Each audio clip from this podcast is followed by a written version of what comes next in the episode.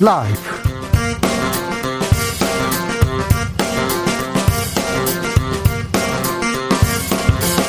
2022년 4월 21일 목요일입니다. 안녕하십니까. 주진우입니다. 더불어민주당이 직진하고 있습니다. 검찰 수사권 폐지 법안 처리 속도 내고 있는데요. 오늘 법사위 법안 심사 후 내일 본회의에서 처리하겠다는 생각입니다. 4월 안에는 무조건 마무리하겠다고 하는데요. 국민의힘은 민주당이 꼼수로 국회를 파행으로 몰고 가고 있다고 비판하고 나섰습니다. 국회 분위기 심상치 않은데요. 김민아 기자와 상세히 알아보겠습니다. 더불어민주당이 송영길, 박주민 컷오프 취소했습니다. 서울시장 국민 경선 치르기로 했습니다. 이제 민주당 서울시장 후보는 100% 국민의 뜻으로 정해집니다.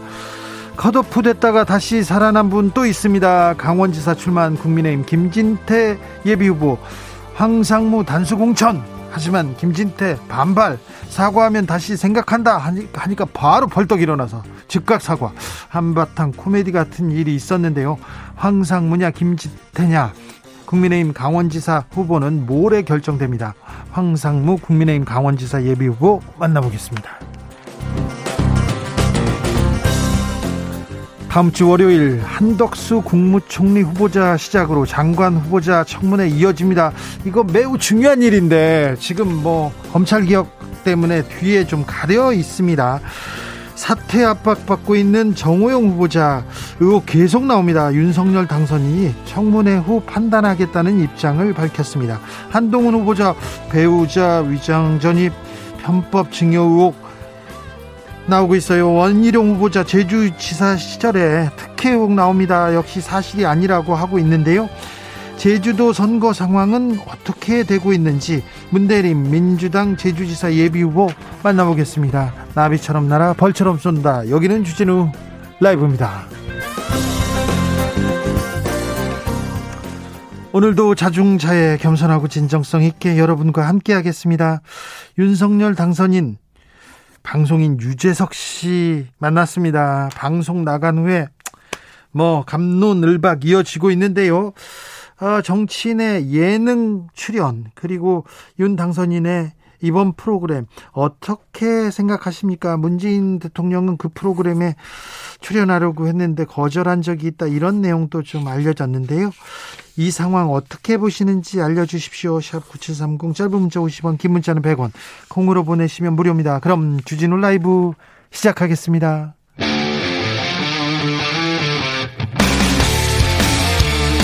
탐사보도 외길 인생 20년 주 기자가 제일 싫어하는 것은?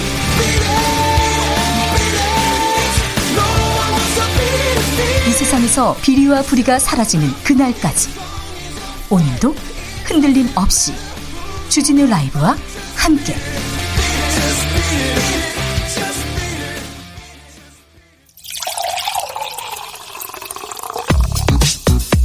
진짜 중요한 뉴스만 쭉 뽑아냈습니다. 주스.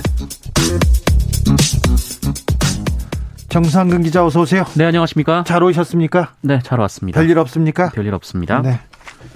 꽃도 봤습니까? 꽃이요? 네. 아, 꽃이요? 네. 졌습니다, 꽃은. 아, 네네. 알겠어요. 민주당이 검찰 개혁 법안 처리 속도 냅니다. 본회의 소집을 요청했습니다. 네, 민주당 박홍근 원내대표는 오늘 박병석 국회의장에게 내일 본회의 소집을 요청했습니다. 네. 어, 오늘 국회에서 열린 정책 조정 회의에서 박홍근 원내대표는 이달 국회에서 반드시 검찰 정상화 법안을 처리하겠다라면서 이 법사위 안건조정위원회는 오늘 밤을 새워서라도 심도 있게 심사할 것을 촉구한다라고 밝혔습니다. 예. 아, 또한 국민의힘은 꼬투리 잡기, 시간 끌기로 의사진행 방해에 올인했다라면서 이 국민의힘의 목리에 더 이상 시간을 허비할 수 없다라고 말했고요. 오늘 안건조정위원회 절차를 마무리한 뒤 내일 오전 법사위 전체 회의에서 관련 법안을 처리한다라는 방침입니다. 국민의힘에서는 토론하자 안 된다 이렇게 얘기합니다. 네, 권성동 국민의힘 원내대표는 이 박홍근 민주당 원내대표에게 이 관련 법률안을 놓고 공개 토론을 하자라고 제안했습니다. 어, 당장 이번 주말에 하자라고 했고요. 이 박홍근 원내대표가 원하는 방식과 시간에 임하겠다라고 밝혔습니다. 인수위에서도 입장을 냈어요? 네, 인수위는 오늘 민주당이 추진하는 권, 검찰 관련 법안이 국회를 통과할 경우 윤석열 당선인은 당연히 거부권을 행사할 것이다라는 입장을 발표했습니다. 네, 민영배 의원의 탈당 거의 모든 신문에서 거의 모든 언론에서 꼼수라는 단어를 쓰면서 지적하고 있습니다. 진보적이라는 한결의 경향도 일면에서 꼼수라고 얘기했는데 이 점 민주당이 좀 헤아려야 합니다. 그래서 어, 국민도 그리고 야당도 설득하는 시간 가져야 됩니다. 아무튼 속도를 내고 있는데 어찌 되는지 좀 지켜보겠습니다. 검찰에서는 또 어떤 일이 있습니까? 박범계 장관 오늘 고검장 회의를 소집했어요? 네, 박범계 법무부 장관은 오늘 오후 3시부터 전국 고검장 회의를 진행하고 있습니다. 오늘 오전 출근길에 취재진과 만나서 이 대통령께서도 김호수 검찰총장을 만나 확인하셨듯 이 수사의 본질인 공정성 확보 방안에 관해 이야기할 것이다라고 말했고요. 이 검사들의 생각도 직접 경청할 것이라고 말했습니다. 이 박범계 장관은 평검사들과 부장검사들이 전체 회의를 통해서 그간의 검찰 수사 문제점을 반성한 대목에 대해서는 긍정적으로 평가하기도 했습니다. 아 그렇게 반성하는 대목이 있었습니까? 네, 일부 있었습니다. 네, 성찰 자성이 먼저입니다. 대안을 내놓기도 해야 되는데 계속 집단 행동만 하고 있어서 걱정이 됩니다. 부장검사들은 또 회의를 한다면서요. 네, 어제 회의를 했습니다. 네. 그리고 민주당의 검찰 관련 법안 입법 추진 과정을 성토했는데요. 이들은 172성의 다수당이 법안 발의 후 2, 3주 만에 국회 통과를 추진하고 있다라면서 이 다수의 일방적 입법 시도를 저지하기 위해 마련된 국회 안건 조정 제도도 비정상적인 방법으로 형해화하고 있다라고 비판했습니다. 어, 또한 형사사법 체계의 붕괴를 막기 위해 총장과 고위 간부들이 다시 한번 책임 있는 자세를 보여달라라고 요청했는데요. 네. 어, 사실상 사퇴를 요구한 것으로 해석되고 있습니다. 검사들이 법과 양심에 맞춰서 검찰 일을 잘했으면 이렇게 지금 이 엄중한 시기에 이 얘기가 나왔을까 하는 생각도 해봅니다. 아무튼 검사들이 집단 행동 계속 나서는데 이거 공무원법 위반이라는 얘기 있습니다. 만약에 경찰이 만약에 교사가 만약에 국정원 직원들이 얘기했다면 검사들이 아마 수사했을 거요 그런 지적도 있다는 거. 아, 검사님들한테 좀 얘기해 봅니다. 대안 내놓는 거 좋습니다. 반성 반대하는 것도 좋은데요. 성찰과 자성이 먼저입니다. 자, 민주당에서는 서울시장 선거 경선 치르기로 했어요. 네, 더불어민주당은 오늘 송영길 전 대표와 박주민 의원의 서울시장 선거 공천 배제를 취소하고 100% 국민 경선을 치르기로 했습니다. 어제는 컷오프, 이제 국민 경선. 네, 100% 어, 국민 경선 그리고 결선 투표 그리고 한 차례 이상의 TV 토론을 결정했다고 고용진 대변인이 밝혔고요. 네. 어, 이에 따라 특정 후보를 배제하지 않, 고 어, 다만 22일까지 그러니까 내일까지 추가로 후보를 영입한 뒤 경선을 벌일 예정이라고 밝혔습니다. 국민의힘에서도 비슷한 널뛰기가 있었는데 민주당도 그렇습니다. 이게 이랬다가 저랬다가 네. 아무튼 경선을 치르기로 했습니다. 네. 뭐 당연한 일인데 당연한 일인데 경선 치른다고 합니다.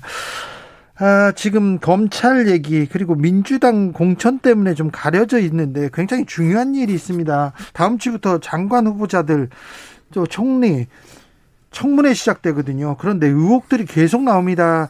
정호영 후보자 아들 군면제 의혹 있었어요.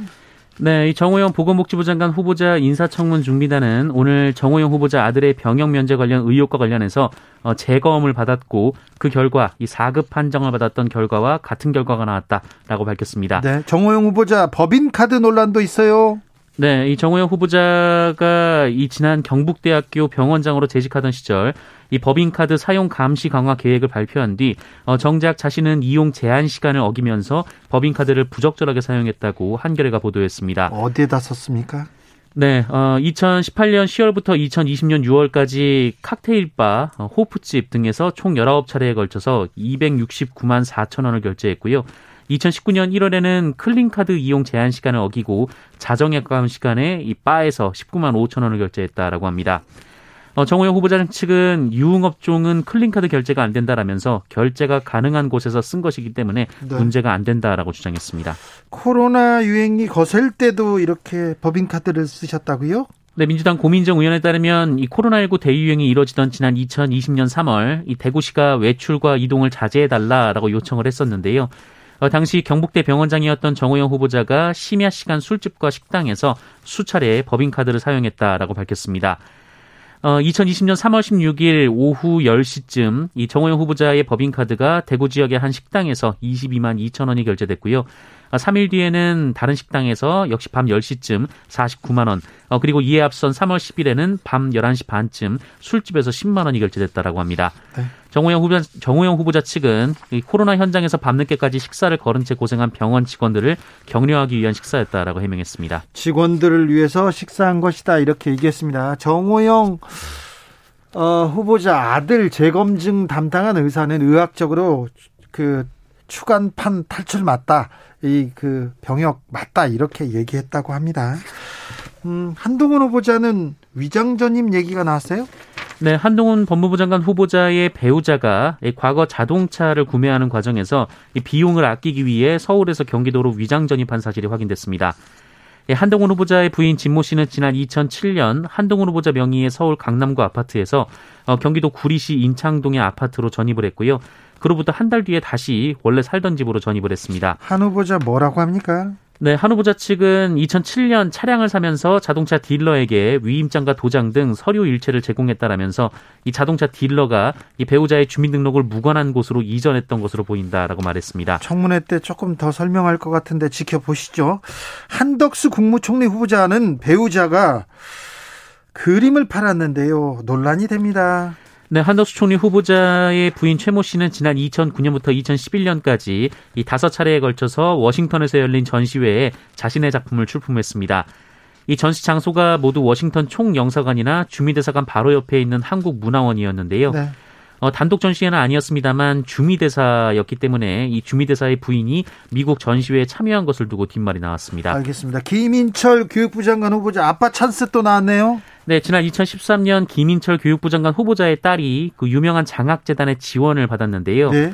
어, 이 장학재단에서 주는 장학금은 이 매년 20명 안팎의 장학생만 선발을 하는데 네. 이 최고 경쟁률이 6대 1에 달한다라고 합니다. 많이 주거든요. 네, 돈을 많이, 많이 줘요. 하고요. 네. 그리고 여기에 선발되는 것 자체가 미국 대학 합격에 유리하기 때문입니다. 네.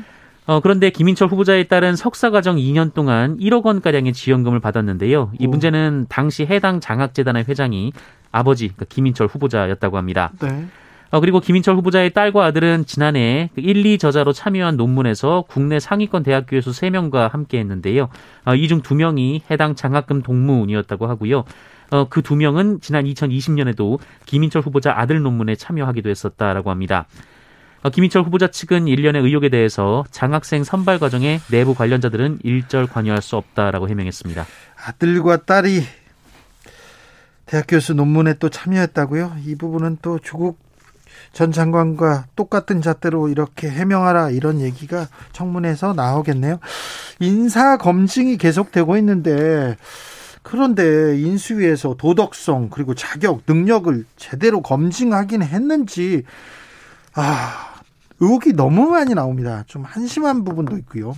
돈 버는 능력은 좀 탁월한 것 같다는 생각도 하는데 아무튼 잘 하셨는지 모르겠어요. 인사 검증을 주진우 변호사가 하셨다는데 좀 잘하시지 그러셨어요. 그런 얘기를 해봅니다. 주진우 변호사한테요. 음, 윤석열 당선이 예능 프로에 나왔어요. 근데 논란이 계속됩니다. 네, 윤석열 대통령 당선인이 어제 TVN 예능 프로그램 유퀴즈 온더블럭에 출연을 했는데요. 이 뒷말이 많이 나왔습니다. 어, 일단 시청률은 평소와 비슷한 수준인 4%대를 기록했고요. 어, 이 방송에서는 윤석열 당선인이 자신의 사법시험 준비 과정과 또 검사 재직 시절 에피소드 등에 대한 이야기를 했다고 합니다. 온라인에서는 좀 뜨, 뜨겁습니다. 그런데 자, 이 예능 프로에서 문재인 대통령 출연은 거부했다고 합니다. 그래서 또 큰 논란이 됐죠? 네, 어, 과거 청와대에서 유퀴즈 측의 출연 의사를 타진했는데 네. 유퀴즈 측에서 거부했다라는 주장이 나왔습니다. 어, 미디어 오늘에 따르면 청와대 관계자는 이 제작진과 접촉해서 문재인 대통령 출연을 타진했지만 제작진이 정치인 출연은 프로그램 컨셉트와 맞지 않다라고 거부했다고 합니다. 어, 그러나 이에 대해 CJ ENN 측은 청와대에서 출연을 요청해 온 적이 없다라면서 법적 대응도 고려 중이라고 거세게 반발했는데요. 법적 대응이요? 네, 그러자 탁현민 비서관이 다시 어, 지난해 4월과 그 이전에도 청와대에서 대통령과 청와대 이발사 어, 그리고 구두 수선사 조경 담당자들의 프로그램 출연을 문의한 바 있다라면서 네. 당시 제작진은 숙고 끝에 거절 의사를 밝혔고 어, 제작진의 의지이기에 받아들였다라고 반박한 바 있습니다. 네.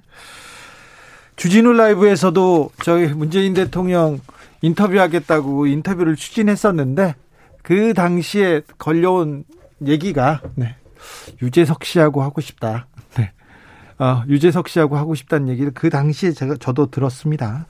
3781님께서 예능으로 국민 관심 모으기보다는 인선을 잘했으면 합니다. 그렇죠. 실력 있는 능력 있는 사람들을 보여주면서 비전을 줘야지요. 국민들한테. 2584님 윤 당선인도 직진 민주당도 직진 누가 뭐라고 할 것도 없어요. 네. 그렇죠. 아, 대통령 직무실 이전에 대해서 좀 협의가 있었으면 그리고 또 토론이 있었으면 좋겠다. 왜? 아, 뭐, 집무실을 이전하고 국민한테 간다는 그 생각에 대해서 반대하는 사람은 그렇게 많지 않을 거예요. 그런데 왜 그렇게 서두르느냐? 왜 하루도 청와대에서 못 있겠느냐? 이런 지적이 있었지 않습니까? 민주당도 이 점 국민들이 왜 지금인가 이거, 왜 지금 검찰 개혁이 필요한가 이 부분에 대해서는 좀 설명이 필요합니다. 2138님, 저는 예능 프로를 통해서 사회 다양한 분야의 사람들이 나와서 대중들과 공감할 수 있는 기회가 되면 윤 당선인 출연 자체는 좋다고 봅니다. 정치인으로 사람들의 호기심을 채울 수 있고요. 서로 좋다고 보거든요. 근데 문제는 그 룰이 모든 사람에게 기회가 있어야 하는데 정치인을 배제한 기존의 룰을 깨고 예고도 없이 방송이 된 게 문제인 거라고 봅니다. 이렇게 지적해 주셨습니다. 네. 다음 뉴스로 가겠습니다. 대장동 관련된 핵심 인물 유동규 씨가 극단적인 선택을 시도했다고요. 네, 대장동 개발 특혜 의혹으로 구속 수감 중인 유동규 전 성남 도시개발공사 본부장이 어제 오전 의식이 없는 상태로 발견돼 응급실에서 진료를 받았다라고 합니다. 어, 이를 두고 유동규 씨 측 변호인은 유동규 씨가 수면제를 먹고 극단적인 선택을 시도했다라고 주장했는데요. 어, 가지고 있던 수면제 50알을 먹고 목숨을 끊으려 했으나 응급실로 후송돼서 별다른 치료 없이 오후에 복귀했다라고 말했습니다. 건강은 어떻답니까? 네, 건강에는 이상은 없는 상태라고 하는데요. 하지만 법무부는 이 극단적 선택 여부는 확인된 바 없다라는 입장입니다. 어, 제 아침 기상 시간에 유동규 씨가 일어나지 않아서 병원으로 이송했고 진료 결과 별다른 이상 소견은 없었다라고 밝혔습니다. 네, 아, 네. 큰 일은 아니 없었다고 합니다. 기시다 후미오 일본 총리가 야스쿠니에 공물을 보냈습니다. 공물을 네, 어, 기시다 후미오 일본 총리가 오늘 야스쿠니 신사 춘계 제사에 맞춰서 공물을 보냈습니다. 어, 내각 총리 대신 기시다 후미오라는 이름을 적었고요. 어, 기시다 총리는 취임 직후인 지난해 10월에도 역시 공물을 보낸 바 있습니다. 자, 1세대 인권 변호사였죠. 한승원 변호사가 돌아가셨네요. 네. 한승원 아, 네. 변호사가 돌아가셨어요. 네, 1세대 인권 변호사로 활동하며 군사 정권 시절 양심수와 시국 사범들을 변호했던 한승원 변호사가 향년 88세로 별세했습니다. 이 법무부 검찰국 검사, 이 서울지검 검사 등을 역임한 후 1965년 검찰을 떠났고요. 인권 변호사로 활동을 했습니다. 네. 아, 특히 시국 사건을 많이 맡았는데요. 그 양심수를 변호하다가 옥고를 치르기도 했었습니다. 어, 변호했던 대표적인 사례로는 박정희 정권 시절의 동백님 사건, 통일혁명당 사건, 이 김지아 시인의 오적 필화 사건, 이 민청학령 사건, 인혁당 재건이 사건 등이 있습니다. 문익한 목사 방북 사건도 했고 굵직굵직한 현대사의 한승원 변호사가 옆에 서 계셨죠. 민변을 창립하는 걸 창립할 때 주요 멤버기도 했고요. 네. 훌륭한 변호사였고 훌륭한 인격자였는데 하늘나라로 가셨습니다. 주스 정상근 기자와 함께했습니다. 감사합니다. 고맙습니다. 교통정보센터 다녀올까요, 유화영 씨?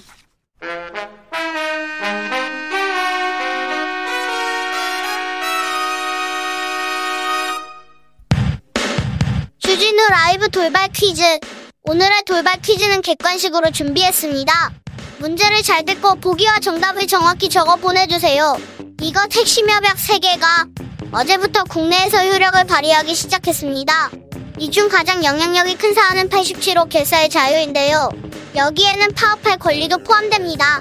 국제노동기구인 이곳은 정당한 파업의 범위를 넓게 보기 때문에 앞으로 합법 파업의 범위가 넓어질 수도 있는데요. 노동조건 개선 및 지위 향상을 위해 설치된 곳. 국제노동기구의 영어 약자는 무엇일까요? 보기 드릴게요. 1번 ILO 2번 WHO 다시 들려드릴게요.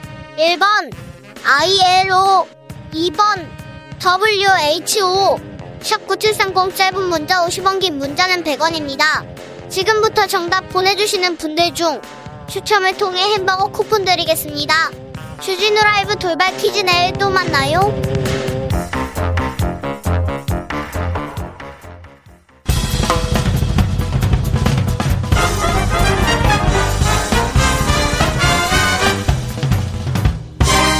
훅 인터뷰 모두를 위한 모두를 향한 모두의 궁금증 흑 인터뷰 윤석열 당선인이 지역 행보 이어가고 있습니다. 어, 박근혜 전 대통령을 만나러 TK를 갔고요. 이번 주에는 호남 지역 방문하고 있는데요.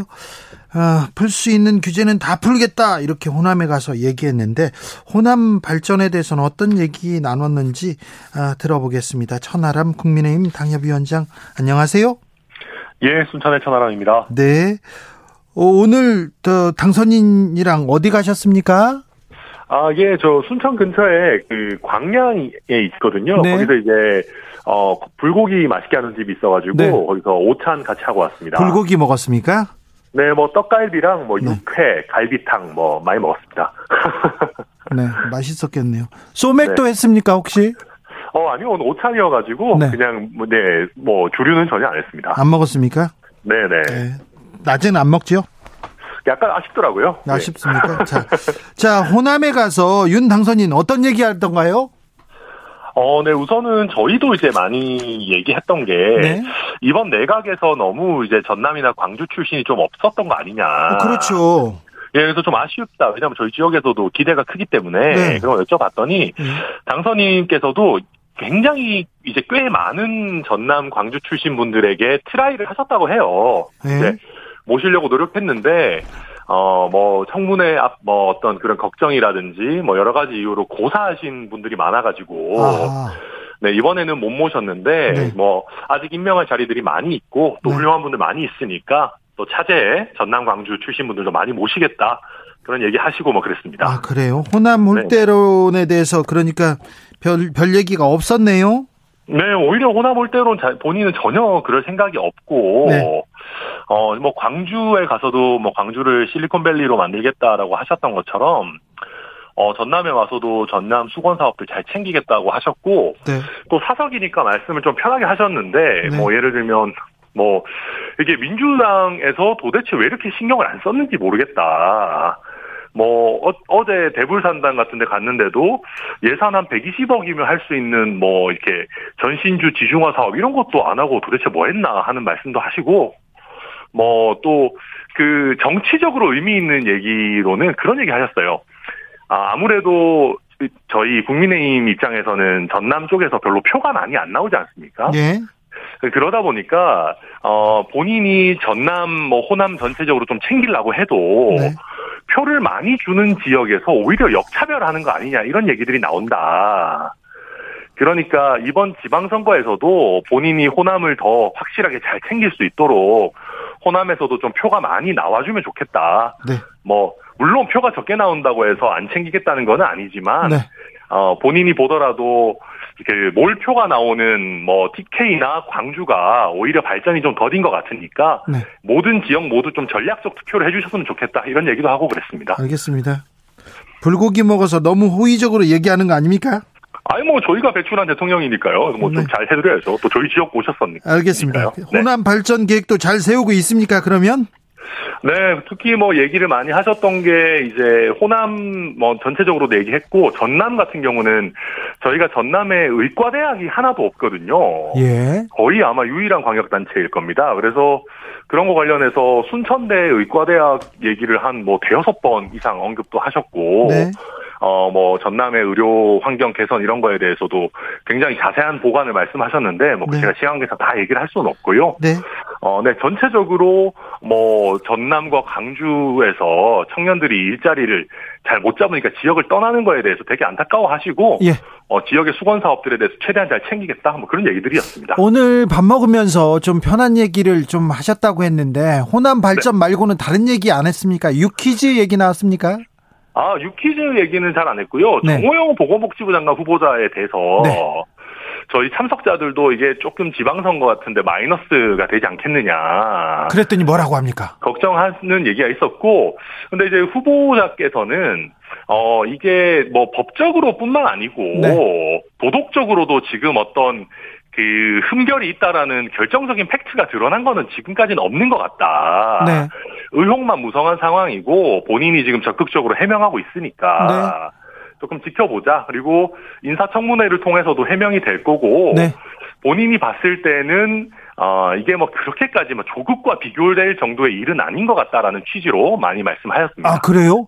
아, 조국 네, 전 장관 때는 천하람 위원장도 변호사니까 잘 알지만 의혹만으로 수사가 시작됐잖아요.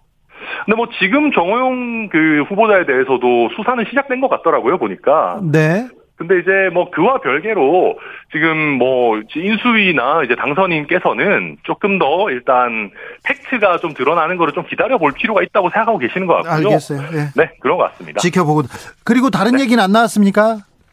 네, 뭐 그 외에는 주로 이제 저희 지역과 관련한 얘기들 나왔고, 아 저한테는 검찰- 뭐왜 네. 이번에 선거 안 나가냐고, 네. 예, 그 뭐. 순천시장 선거라도 나가야지 되는 거 아니냐고 또 그러셔서 제가 아, 이번엔 안 나가고 예 그렇다고 그냥 말씀드리고 뭐, 뭐 이런저런 저희 지역과 관련한 네. 주로 얘기들 하고 어 저희가 이번에 전남에서 지난번 지방선거 때는 거의 후보를 못 냈었는데 네. 그래도 과거에 비해서 국민의힘 출신의 후보들이 많이 도전장을 냈고요. 예. 특히 저희 순천 같은 경우는 거의 국민의힘 사상 처음으로 20대, 30대 지역구 출마자, 기초의원 출마자들도 나오고 또 40대 비례대표 이렇게 세 분 다 청년으로 공천하고 뭐 이런 부분 말씀드렸더니 뭐 또 좋아하시고 뭐 그랬습니다. 검찰 개혁에 대한 얘기는 안 나왔습니까? 네, 저희 뭐 그런 얘기는 하진 않았습니다. 그래요? 예. 그 부분에 대해서 관심사인데 어떻게 생각하세요, 천하람 변호사님? 아유 뭐 검수완박은 부패 완판이다라고 이미 뭐 어, 당선인께서 과거에 검찰총장 그만두시면서 얘기하셨는데 어 뭐 그게 정답이고요. 지금 우리가 검찰에 대안 없이 검찰 수사권을 완전히 박탈해 버리면 정말 힘 있는 사람들, 뭐 대기업, 정치 권력 이런 사람들 아마 다 빠져 다 빠져나가는 그걸 막을 수가 없을 겁니다. 어, 민주당의 그 공천 상황은 어떻게 보십니까? 지금 국민의힘 공천 관련해서 일을 하고 계시죠?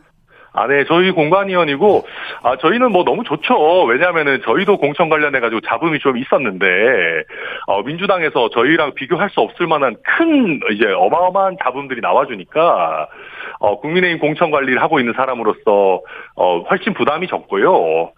어, 지금 보면, 저는 민주당의 지금 전략공천관리위원회에서 송영길, 박주민 두 분을 컷오프 한 거를 또 다시 되살리고 이러는데 저는 민주당이 왜 본인들 정당의 꽤 중요한 자원이라고 할 수 있는 송영길, 박주민 이런 분들을 스스로 깎아내리는지 잘 모르겠습니다. 이걸 네. 이렇게 소란스럽게 할 일은 아닌 것 같아요. 네.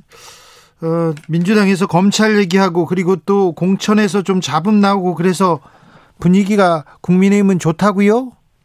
어, 뭐, 저희 입장에서는 뭐 나쁘지는 않습니다. 그렇지만은, 어, 저희도 당연히 조심스러워 할 수밖에 없는 것이, 뭐, 후보자 청문회들이라든지, 뭐, 이런 부분들 관련해서 또 복병이 튀어나올 수 있는 네, 거기 후보 때문에 청문회 청문 기간인데 여기서 네, 어떤 네. 뉴스가 나올까 그걸 걱정하고 있는데. 네, 맞습니다. 그래서 뭐 저희도 그렇고 민주당도 그렇고 어 분명히 악재들이 있는 상황이고 다만 지금 보면 민주당에서 너무나 무리하게 검수완박을 밀어붙이고 의회 민주주의를 뭐 파괴하는 일들을 스스로 벌이고 있다 보니까 상대적으로 저희 후보자들 관련한 게 이슈가 좀 덜 되고 있는 것 같아요. 네. 그런 면은 국민의힘 입장에서는 조금 다행스러운 뭐 지점입니다. 민영배 의원 탈당하면서 검찰 개혁 몰아치겠다, 4월 안에 끝내겠다 이렇게 얘기하는데 이 부분에 대해서는 어떻게 보십니까?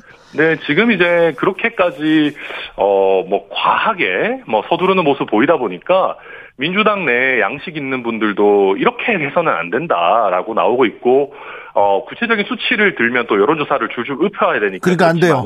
어, 하지 마요. 네, 꽤, 꽤 많은 국민들께서 검수완박에 대해서도 반대 입장, 그리고 4월에 이렇게 조급하게 추진하는 거에 대해서도 명확한 반대 입장을 보여주고 계시기 때문에 저는 민주당이 이걸 계속 이렇게 몰아칠 정치적 에너지는 없을 거다. 저는 그렇게 예상하고 있습니다. 8891님께서 장관 후보들 문제가 연일 뉴스에 나오는데 예능이라뇨 이런 얘기도 하고요. 출연은 방송국 자유입니다 얘기했는데 오늘 밥 먹을 때는 예능 얘기는 안 나왔다고요? 네, 사실 뭐 제가 봤으면은 제가 소, 재를 꺼냈을 텐데 저도 네. 사실 어제 못 봐가지고 예. 특별히 얘기를 꺼내지는 않았고요. 근데 아마 뭐 그게 방송국에서 예능 어 섭외가 왔고 또 당선인께서도 조금 더 국민들 특히 좀 젊은 층에 어, 뭐랄까요. 조금 더 편안하게 다가갈 수 있는 수단이라고 생각해서 출연하신 것 같고요. 네. 근데 보니까 뭐 재미있는 장면들이 좀 많이 편집된 것 같다. 뭐 이런 식의 얘기들이 또 나오고 뭐 그런 것 같더라고요. 아, 더 재밌었는데? 네네 그, 그 당선인 그 SNS를 보면 어 굉장히 재미있는 장면들 뭐 이렇게 좀 있었던 것 같은데 네. 정작 본 방송에는 그런 것들이 안 나와서 아쉽다 이런 얘기들은 전 주변에서 좀 들었습니다. 네 예능에 강합니다. 아무튼 당선인 예능은 강하고 먹방은 또 최고고요. 네. 아 그러시죠. 아마 네. 이명박 대통령 이래로 거의 최고가 아닌가 싶습니다. 네 먹방은 뭐 잘합니다. 자 그런데 어 다른 후보자 얘기도 나왔습니까? 한동훈 법무부 장관 후보 얘기 나왔습니까? 아니 뭐 아니, 특별히 저희가 개별 후보자들 얘기를 많이 하지는 않았고요. 네. 어, 당선인께서 그런 얘기는 하셨어요. 어, 예컨대 본인이 정말 좋은 훌륭한 실력 있는 분들 모시려고 많이 노력을 했고 네. 본인도 그런 게 아니라 뭐 정치적인 고려하고 뭐 안분 해가지고 편하게 편하게 갈 수 있었지만 그러지 않고 어, 가능한 선에서 최선의 인물들을 모시려고 했다. 다만 아쉬웠던 거는 고, 좀 고사하시는 분들도 많고 네. 좀 청문회를 이제 또 염려하는 분들도 많고 이러다 보니까 참 장관 후보자를 어, 모시기가 어렵더라 그런 얘기들을 참 많이 하셨습니다. 네. 네. 김진만님께서 전남 해상 풍력단지는 왜 재검토합니까? 풍력 발전 일자리 만들고 막 그러는데 전남이 원하는 건데요. 이, 이 부분에 대한 얘기도 있었습니까? 혹시 고민이 어, 그 있었습니까? 그 부분을 저희가 구체적으로 나누지는 않았고요. 예. 그냥 제, 이거는 그냥 제 사견인데, 네. 어, 풍력 발전 같은 경우는 제가 알기로는 그 발전 효율 같은 것들이 좀 과다 계상된 부분들이 분명히 있습니다. 네. 그러니까 비용이 굉장히 많이 들어가는 거에 비해서 거의 뭐 바람이 쉬지 않고 쌩쌩 불어야만 생산할 수 있는 전기량을 기초로 이게 사업 계획이 세워진 부분들도 있고 다양한 또제 검토해야 되는 부분들이 있기 때문에 네. 이걸 뭐 단순히 어 이게 뭐 한 50조 원 정도 드는 그런 큰 사업이잖아요. 그러니까 면밀하게 검토하는 것 자체는 저는 나쁘다고 보지는 않습니다. 4585님께서 광양 불고기 효력 확실합니다. 이렇게 얘기합니다. 아, 뭐, 음. 네, 맛있게 음. 잘 먹고 왔습니다. 네. 어, 위원장님 하나만 물어볼게요. 네. 네. 이건 좀 까칠합니다. 네. 국민의힘 윤리에서 이준석 대표 성상납 의혹 검토하기로 했는데 요거는 어떻게 됩니까? 뭡니까?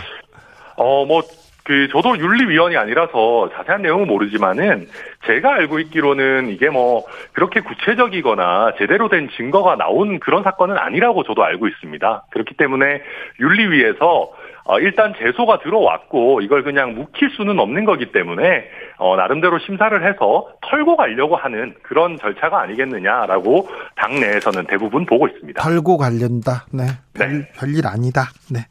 지금까지 천하람 국민의힘 당협위원장이었습니다. 조심해서 네, 올라오십시오. 감사합니다. 네. 나비처럼 날아 벌처럼 쏜다. 주진우 라이브.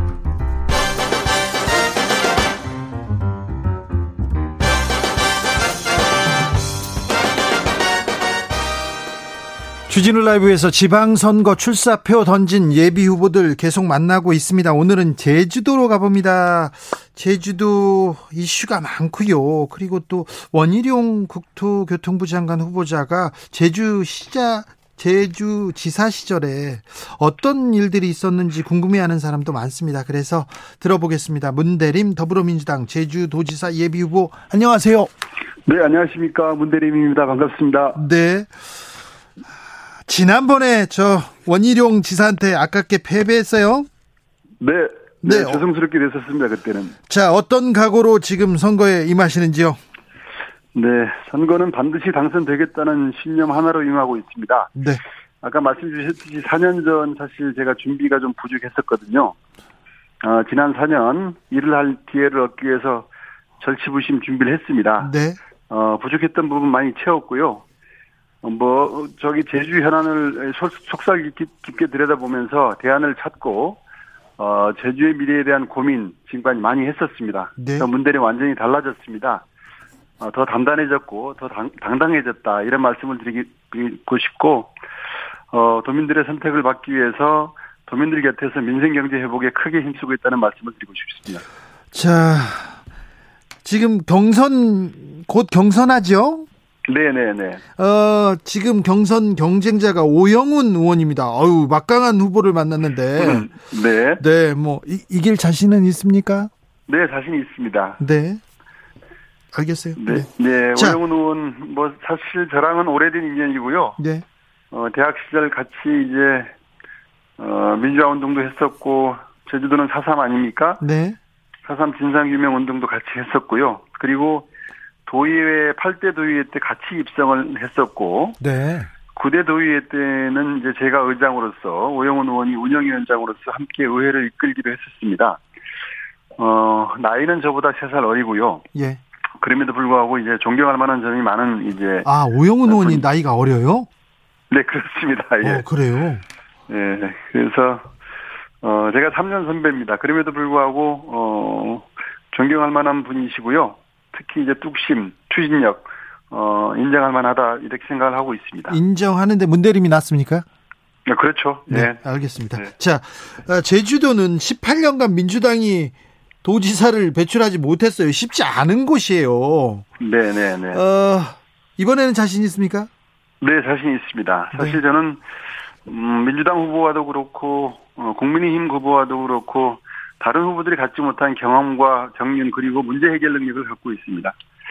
어, 제가 실은 제주도 토종이거든요. 토종이고 아까 말씀드렸듯이 어, 도의회 의원을 했고 그리고 도의회 의장을 했습니다. 이때 도의회 의장은 전국 최연소였거든요. 네. 그리고 어, 2012년 대선 때는 어, 시민 캠프 조직 지원 부단장을 했었습니다.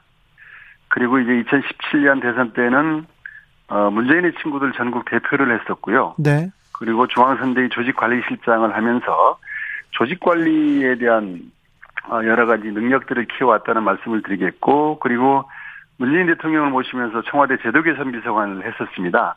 네. 어, 그리고 제주도에 돌아와서, 어, 제주도를 위한 유일한 국가 공기업인 JDC, 제주국제자유도시개발센터 네. 이사장을 역임하면서, 네. 어, 제주 지역 현안 곳곳을 살펴봤고, 네. 실제로 어 제주의 현안이 국, 국제적 현안이었던 것들이 꽤 있었거든요. 예. 그것들을 하나하나 풀어내면서 어쨌든 위기 극복 능력, 예, 해결사적 본능을 키워왔다 이런 말씀을 드리고 싶습니다. 알겠습니다. 문재인의 비서관으로 열심히 일하고 있다가 제도 개혁을 위해서 힘쓰고 있다가 제주도로 갔습니다. 제주도로 가서 원희룡한테 쳤습니다. 원희룡 전 제주도지사 도정 어땠어요? 어, 여러 가지 그 사업들이 있었는데 사업들마다의 갈등이 있었고요. 그 갈등 현장에 도지사는 없었죠. 그래서 어 제주도의 공동체 위기만은 남겨놓고 제주도를 떠나버린 그런 이제 지사였다 이렇게 그 말씀을 드리고 싶습니다. 후보님, 어, 네. 국토교통부 장관에 이렇게 어, 지명됐는데 네. 제주에서 펼친 원희룡표 부동산 정책은 어땠습니까? 어, 문제가 많 았습니다. 사실, 그, 어, 오동봉 공원 민간 특례 사업이라고 들어보셨을 것입니다. 네네. 지금 나오기 시작합니다. 뉴스에서. 네. 제주 시내 도시 숲인 오등봉 공원에 대규모 아파트 단지가 들어서는 사업이거든요. 예. 어, 이게 1,400, 1,500세대 정도 들어서는 사업인데, 시작부터 환경영향평가 심의라든가 행정 절차의 졸속, 어, 이런 주장을 끊임없이 했었고요.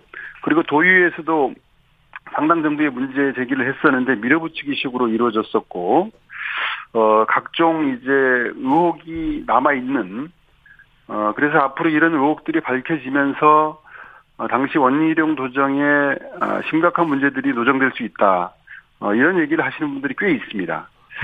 네. 네 그리고, 어, 기본적으로, 어, 원희룡 도정에서 어, 건축 허가를 너무 많이 내줬어요. 타운하우스 중심에 건축 예. 허가를 예. 너무 많이 내주면서 난개발이 본격화된 어, 부동산 정책을 이동 지사께서 펼치다가 가셨다.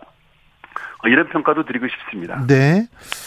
네. 음, 그리고 언론에서 지금 문제 제기되는 게 원지사 네. 원희룡 후보자의 모친이 아, 네. 땅을 제주 호텔에 이게 롯, 롯데 호텔에다가 이렇게 매, 한꺼번에 매각했는데 여기 네. 또좀 돈을 많이 벌었다 이런 의혹도 나옵니다. 네, 그때 뭐 재산 신고 과정 저도 사실 최근에 접한 얘기입니다. 그 네. 색달동이라는 마을이 있는데 여기에 대기업 그 대규모 리조트 계획이 세워졌다가 결국 무산이 됐고요. 그때 해당 사업 부지가 어 제주도 도유지나 국공유지여서 헐값 매각 우려가 제기되고 했었고요. 네. 또 나중에는 그 결국 그 대기업이 사업 부지가 없어서 결국 무산됐었는데 그때 사업 예상 부지에 몇 개 없는 사유지가 있었는데 네.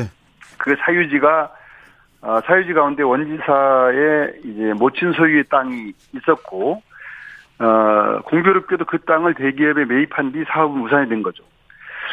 어, 그래서 최근 이제 어, 의혹이 제기되고 있고 당시에 공직자 재산 신고 때 매우 낮게 신고한 부분 이런 부분들이 드러났고 구체적인 의혹들은 앞으로 이제 조사돼야 될 사안이다 이렇게 보고 있습니다. 네. 국토부 장관 후보자로서는 좀 적당합니까 보시기에? 네, 어, 제주도민들은 원희룡 전 지사의 국토부 장관에 대해서 환영하는 입장이긴 합니다. 그럼에도 불구하고 의혹들은 털고 가야 된다. 이게 분명한 도민들이 입장이라고 보면 되겠습니다. 알겠습니다. 최지연님께서 문대림 후보님 영어 교육도시 국제학교 두 개 학교 추가로 들어옵니까?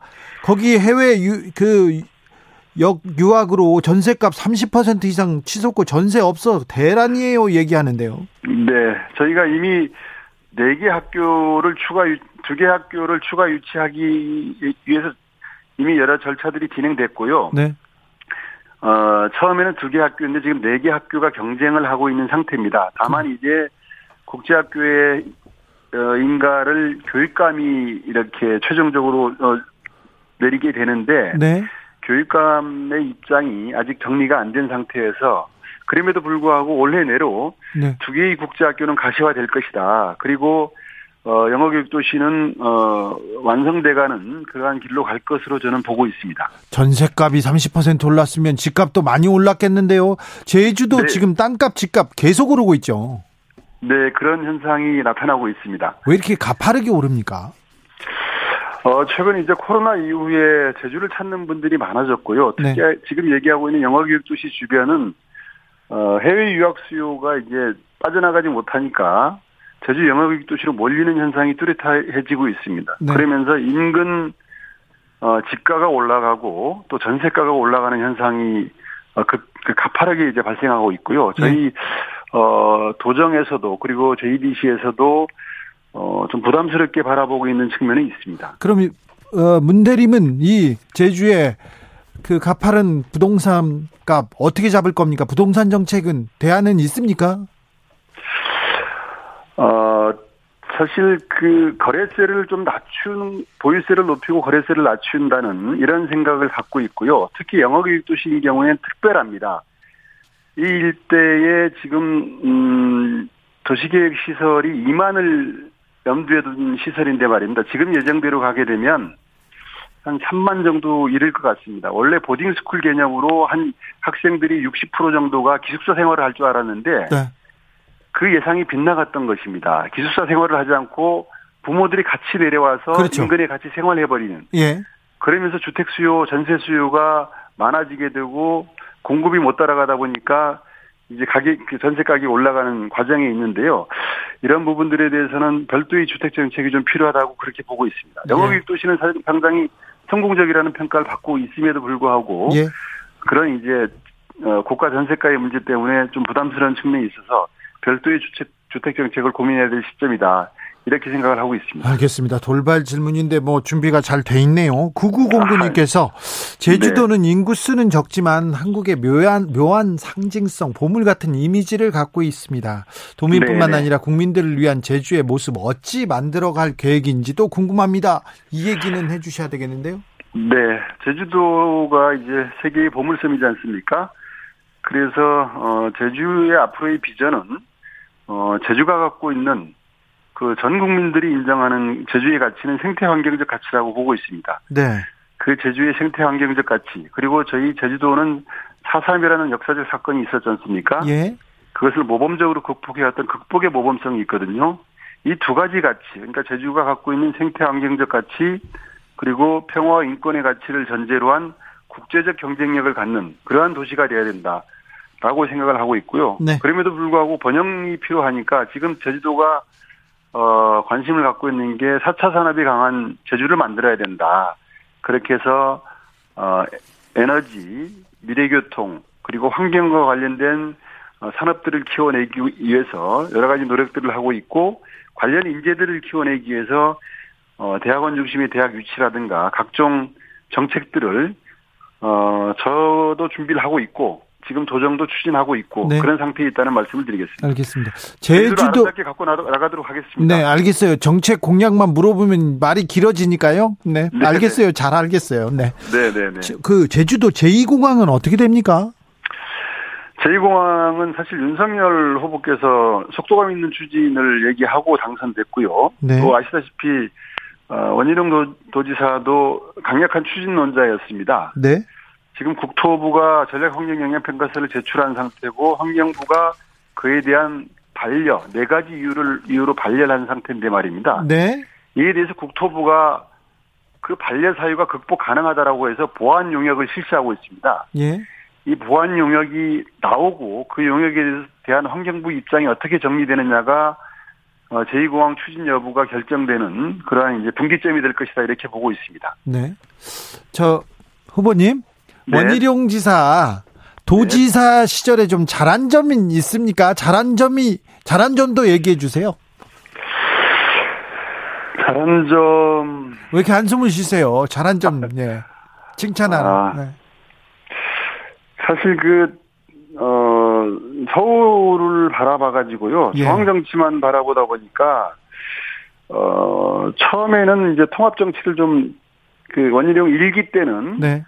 통합 정치를 하기 위한 시도들이 몇 가지 시도들이 있었고 긍정적인 평가들을 받았지만 그게 한 2년 정도 원지사가 6, 8년 아 7년 좀 넘게 있었거든요. 네. 그 2년 정도는 협치, 통합 정치를 얘기하면서 어 그런 대로 이제 인정할 만한 부분이 있었지만 나머지 한 5년 정도는 갈등만 양산시키고 저희들을 떠나버린 그런 도지사다. 막판에 네, 네. 막판에 5년 도, 동안은 서울만 바라봤거든요. 네, 네. 막판에 저기 도지사 이렇게 휴가 내고 서울에 네. 와서 네. 또 대선을 향한 행보도 했고요. 또 성형도 좀 하시고 막 그랬잖아요. 그때 제주 네. 도민들은 어떤 얘기했었습니까? 그래도 우리 지역 큰 인물 키우자 이런 얘기도 있었을 것 같은데요. 아, 글쎄 그때 출장 일수가 어, 서울에서 주로 생활을 했던 것이죠. 뭐, 그 제주도의 이익을 대변하기 위해서 서울 생활을 했다라고 하지만 실질적으로 예산이 증가하거나, 어, 국책 사업을 따오거나 이런 것들은 뭐 전무하다고 볼 수 있고요. 예. 다만 이제 얼굴이 좀 변하고 뭐 그런 일들이 있었죠. 네. 그래서 이게 음 서울 사무소의 역할에 대한 여러 가지 어, 비판들이 있었고요. 예. 또 지나칠 정도로 어 도지사직을 개인의 정치적인 음 아, 어, 계획을 위해서 어, 활용을 했다. 이런 비판에서 자유로울 수 없을 것입니다. 네. 그래서 어, 저는, 네. 그래서 저는 저 문대림은 오직 제주, 오직 도민, 만을 생각하면서 알겠어요. 이번 네. 도지사 선거에 임하고 있습니다. 네, 잘 알겠어요. 저 제주 경선은 어떻게 됩니까? 어, 24일부터 실시가 되고요. 27일 마무리될 것으로 보고 있습니다. 50% 당원, 50% 국민 이렇게 합니까? 예, 50% 권리당원, 50% 네. 일반 국민이고요. 예. 예, 차분하게 준비하고 있습니다. 네. 어, 서울은 100% 국민 경선한다는데, 뭐. 네. 네 제주는 그렇군요. 김정숙 네. 님께서 제주도는 관광지라 그런지 물가가 확실히 비싸요. 예전부터 그랬는데요. 음식값도 엄청 비싸요. 최근에 너무 비싸요. 요새 너무 많이 올랐어요. 그런 지적합니다. 예. 음, 음 그런 측면이 있습니다. 사실 물류비의 문제가 약 15% 정도를 얘기를 하거든요. 근데 이제 그 이상의 어 가격이 형성되고 있다라는 비판들이 있고요. 만약에 도지사가 되면요. 코로나 네네. 시대 전에 전에 네. 제주도 너무 비싸. 제주도 안 가. 그런 또 국민들의 생각이 있었다는 것도 좀 좀 잘 헤아려 주십시오. 네, 네. 반드시 헤아릴 것이고요. 예. 어 국민들이 편하게 예. 편하게 찾을 수 있는 그리고 제주도가 어, 힐링이터가 될 수 있도록 네. 어, 만들어 나가겠다는 어, 약속을 드리겠습니다. 네, 제주도는 뭐 우리 국민의 국민 휴양지인데 네, 좀더 네, 네. 국민들한테 사랑받았으면 좋겠습니다. 네, 네, 꼭 그렇게 만들도록 하겠습니다. 알겠습니다. 자, 말씀 잘 들었습니다. 문대림 더불어민주당 제주지사 예비 후보였습니다. 감사합니다. 네, 고맙습니다. 네, 감사합니다.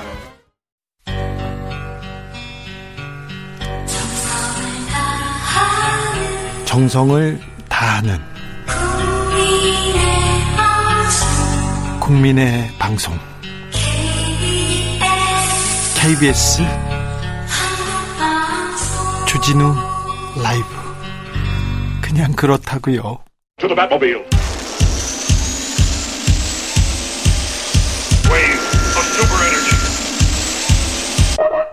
주 기자의 1분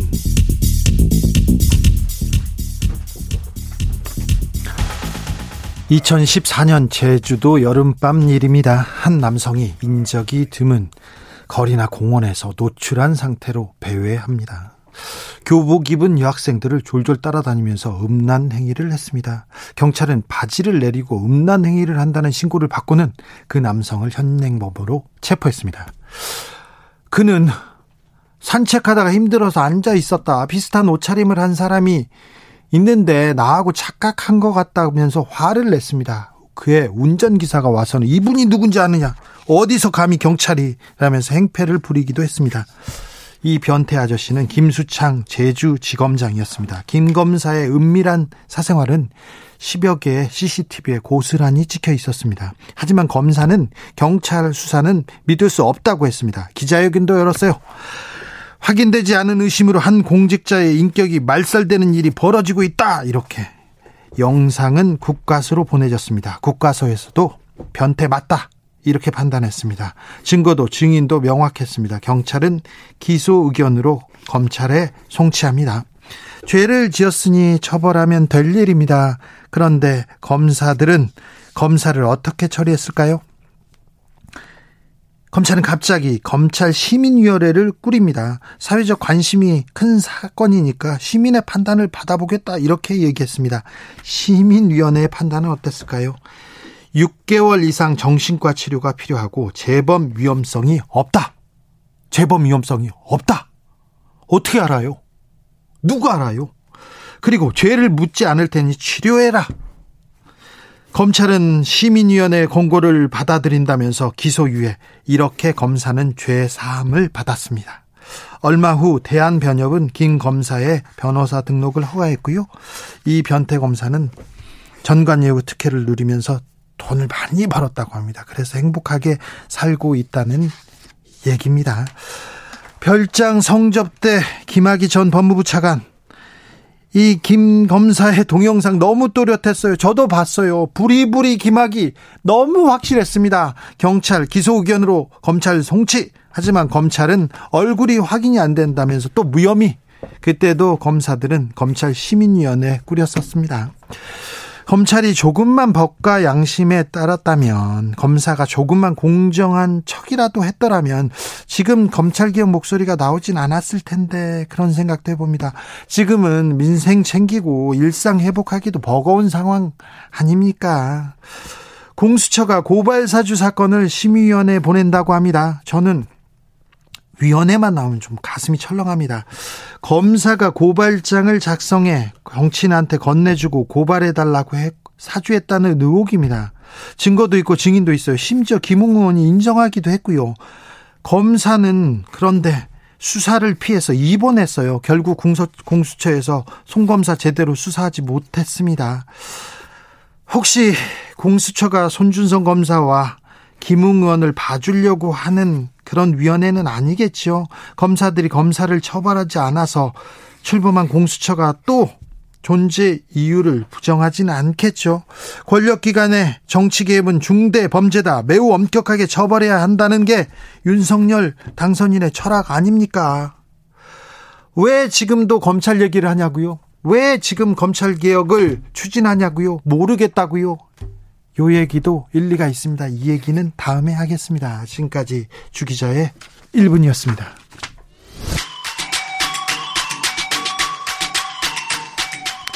Fall Out Boy Immortals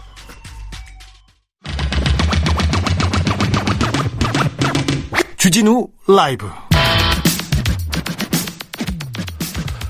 지방선거 출마 후보자 계속 만나보겠습니다. 이번에는 강원도로 갑니다.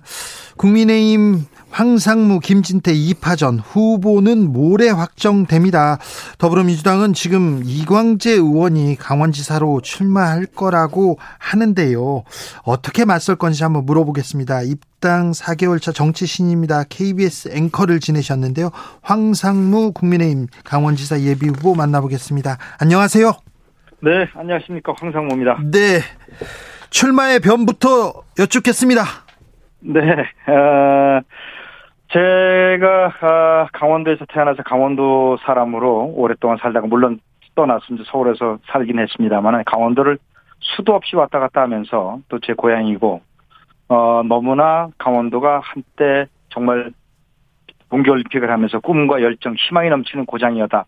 이렇게 얘기를 하다 했던 것이 언제인가 싶을 정도로 까마득하게 잊혀져서 안 되겠다. 강원도를 다시 역동의 땅, 희망의 땅, 어, 미래 기회의 땅 그리고 살맛 나는 세상으로 좀 만들어봐야 되겠다 싶어서 강원도지사에 도전하게 됐습니다. 그냥은 안 되겠습니까? 그런데 저기 지금 정치권에 들어오신 지 얼마나 되셨죠? 음, 뭐 잘 아시다시피 이제 5개월 됐죠. 작년 네. 12월에 어, 저 입당을 했으니까. 입당을 네. 하고 선거를 치르고 이렇게 어, 5개월 됐는데 이거 행정 네네. 이거 도지사 네. 이거는 굉장히 큰일 아닙니까? 자, 그 무슨 얘기인가 하면 도지사 행정이라고 하는 것이 정치 경험이 많다고 해가지고 행정을 잘하는 건 아니에요. 그럼 네. 제가 그동안 어, 밖에서 뭘 했느냐? 30년 언론인 생활을 했고 어, 언론인이라는 것은 뭐 우리 저 주 기자님도 잘 아시지만은 사회 각 부분 모든 부분을 다 들여다볼 수 있습니다. 네. 그 경험이 결코 간단한 경험이 아니고 또 저는 회사를 그만두고 나서 IT 아, 첨단 우리나라 최첨단 IT 기업에서 어, 디지털 플랫폼에 쌓인 빅데이터를 가지고 빅데이터 산업 4차 산업의 소위 총괄라고 할 수 있는 그 사업을 했습니다. CEO로서 어, 직접 조직을 만들었고 어 그 수익 모델을 만들어서 돈을 버는 그런 사업을 했었고 어 그 경험은 어 일반 정치 경험이나 행정 경험보다도 훨씬 더 저는 어 많이 있을 수 있다고 봐요. 정치 10년 했다고 해서 행정 잘할 수 있는 거 아닙니다. 네. 어 경 기업에서 조직을 만들어서 직접 돈을 벌어보는 그 경험 이것이 행정의 접목이 되면 다른 누구보다도 훨씬 더 행정 조직을 쇄신해서 효율적으로 또 저비용으로 또 아주 유기적으로 잘 만들 수 있다고 생각을 하고 또 강원도 곳곳에 대해서 어 저는 뭐 정말 애정과 관심을 갖고 많이 연구하고 많이 어 준비하고 또 비전을 갖고 있기 때문에 어 다른 누구보다도 오히려 정치권에 오래 있었던 사람들보다도 어 제가 정치 신이라고 하는 것이 뒤집어 보면 기존 정치에 오염되지 않았다. 그 우리가 정치하면 사람들이 우리나라 사람들이 대부분 혐오증을 많이 갖고 있습니다. 왜? 뒤로 뭐 야합하거나 타협하거나 또는 편가르기 하고 네. 어, 이간질하고 싸우고 그런 거 안 하기 때문에 오히려 신선한 감각과 깨끗한 정치를 어, 할수 있고 또 어, 제가 가지고 쌓아온 어, 언론에서의 경험 또 기업 CEO로서의 경험 또 하나 어, 새 정부에 탄생하는 어, 윤석열 당선인과 국정 철학을 제가 깊이 공유할 수 있는 기회가 있었기 때문에 네. 누구보다도 중앙 정부와 에, 지방 정부가 긴밀하게 유대 협력을 하면 어, 다른 누구보다도 훨씬 더 강원도 발전을 앞당길 수 있다. 그래서 새로운 시대 새 인물로 제가 적합하다 이렇게 생각을 합니다. 알겠습니다. 윤석열 후 당선인 얘기 나왔으니까 후보 시절에 네. TV 토론 어, 교사였다면서요? 아, 그렇습니다. 그, 제가 이제 정치권에 들어온 계기도 저는 네. 사실은 이제 KBS를 그만두고, 어, 네. 어, 저, IT 기업에서, 어, 새로운 신사업을 만들어서 열심히 이제 어, 사업을 잘 하고 있었는데, 네. 당선인께서 직접, 어, 지금 세상을 좀 바꿔보자. 이렇게 네. 가다가 나라가 망한다.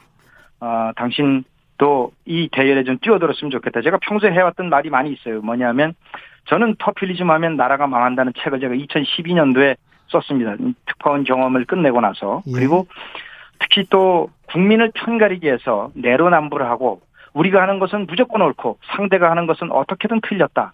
이런 식으로 하면 그것도 나라가 반드시 망한다. 조선 후기 300년이 그랬습니다. 임진나라니 끝나고 나서 끊임없이 당파 싸움하다가 결국은 우리가 나라가 망하지 않았습니까? 그래서 제가 그거에 대해서도 또 책을 한 권 쓰고 했 쓰고 했는데 당선인께서 어서 그런 걸 보셨는지 당신이 평소 했던 말인데 지금 우리나라 위기다. 그러니 나랑 같이 나라를 좀 바꿔보자 간곡하게 말씀을 하셔서 그래서 제가 다니던 회사를 그만두고 정치권에 뛰어드는 것이고요. 어, 그러고 나서는 당선인께서 그럼 제가 뭘 도와드렸으면 좋겠습니까 했더니만 TV 어, 토론이 굉장히 중요한데 이것을 와서 나랑 같이 좀 공부를 하면서 좀 도와달라. 그래서 총 21번의 TV 토론이 있었죠. 경선 과정에서 어, 무려 16번이 있었고 또 본선에서 5번이 있었는데 그 실무를 제가 총괄을 했습니다. 네. 그래서 가서 만나보니까 얘기해보니까 네. 윤석열은 어떤 사람입니까? 어떤 어... 정치인입니까? 네, 뭐 밖으로 알려진 것과 또 실제로 보는 것이 차이가 있을 수도 있지만 네. 또 있는 그대로를 보면 굉장히 어, 뭐라 그럴까 아주 담대하고 어, 용기 있는 분이에요. 어, 그 뭐 우리가 잘 알려진 말이 있지 않습니까? 어, 나는 사람에게 충성하지 않는다. 그 얘기가 뭐냐면 그만큼 용기가 있는 사람입니다. 용기가요? 그 예를 예. 네. 그 검사 시절에 살아있는 권력, 네. 전직 권력 박근혜 대통령하고도 정면으로 맞섰었고 또 네. 문재인 대통령하고도 정면으로 맞섰지 않습니까? 네. 공무원이 그렇게 대통령과 맞설 수 있다는 건 사실은 아무나 할 수 있는 게 아니거든요. 예. 그런데 제가 가서 이제 쭉 사적인 대화를 많이 하다 보니까 그런 힘이 어디서 나왔는가 하면 어려서부터 집안에서부터 나왔어요. 그러니까 아버지 어머니가 어, 아들한테 정말 많은 힘을 불어넣어 주면서 네가 할 수 있는 거 다 해도 된다. 해라. 얼마든지. 그렇다고 비뚤어진 게 아니었거든요. 공부 열심히 해서 바른 길을 가는데 할 수 있는 그런 호연지기를 키우다 보니까 이미 대학 다닐 때부터 그 주변 친구들과 선후배들이 그런 얘기를 많이 했다고 그래요. 야, 저 윤석열은 보통 사람이 아니다. 저 나라를 맡을 사람이다. 그런 얘기를 어려서부터 많이 듣고 자란 것 같아요. 그러다 보니까 네. 정말 그야말로 아주 담대한 용기가 있는 그런 사람이고 또 네. 하나 또 하나 굉장히 아는 것이 많아요. 제가 깜짝 놀랐습니다. 지식의 깊이가 엄청나게 풍부하고 그러다 보니까 말씀이 좀 많죠. 네. 뭐 그렇습니다. 네. 말이 맞는 거는 알겠는데 지식의 네. 깊이가 있는 거는 저는 잘 모르겠던데요. 어, 그리고 그렇지 않습니다. 그, 왜냐면 네. 특히 경제 분야에 대해서 제가 네. 이제 뉴욕 특판을 했기 때문에 네. 에, 전 세계 경제 중심지에 있었기 때문에 제가 경제 기사를 엄청나게 많이 썼죠. 그리고 각국의 나라를 들여다봐야기 때문에 각국의 거시 경제에 대해서 그거를 일목요연하게 봐야 됩니다. 특히 경제사 우리가 어떤 과정을 거쳐서 어, 중세에서 근대로 네. 넘어가고 현대로 넘어가는데 어떤 어, 정책들이 유효했고 어떤 정책은 실패했는가에 대해서 네. 저는 제 나름대로 굉장히 공부를 많이 했다고 생각을 했는데 네. 같이 대화를 나누면서 우리 윤 당선인의 그 깊이 있는 지식에 대해서 제가 깜짝 놀랐습니다. 법률 지식은 뭐 당연한 거고요. 예, 예. 그리고 국가에 관해서 현대사에 대한 지식이라든가 외교 안보에 대한 안목이라든가 국방에 대한 지식의 깊이 이런 것은 같이 한번 대화를 나눠보면 엄청나게 그 지식의 깊이가 간단치 않다는 걸 알 수가 있습니다. 네, 알겠습니다. 네. 자, 이 정도 제가 검사 시절에 저 윤석열 검사는 좀 아는데 다른 쪽에 네네. 관심이 없어 가지고 책 좀 읽으라고 제가 좀 했던 얘기도 좀 있었는데. 자, 여기까지 하고요. 이제 황상무 네. 아, 이거 하나만 물어볼게요. 네, 네. 아, 기자를 하다가 정치권으로 바로 가면 기자들이 이거는 또 윤리상 좀 문제가 있다고 이렇게 비판하지 않습니까? 문제가 있죠. 그렇죠. 네. 검사하다가 정치인으로 바로 가면 그리고 검찰총장에 있다가 이렇게 바로 정치인으로 가면 조직의 중립성 독립성, 독립성은 또 좀 심각한 문제가 있는 거 아닙니까? 아니 그거는 다르죠. 다릅니까? 예를 들어서 아니 엄청나게 다를 수 있는 게 네. 어 이분이 검찰 조직을 보호하기 위해서 권력과 엄청나게 저항하고 싸우던 분 아닙니까? 네. 그리 이 양반을 내치기 위해서 얼마나 많은 저, 저, 말도 안 되는 저 법무부 장관들이 진짜 말도 안 되는 일을 벌였습니까? 음. 추미애 장관이 그 탄압했던 건 온 국민이 다 봤잖아요.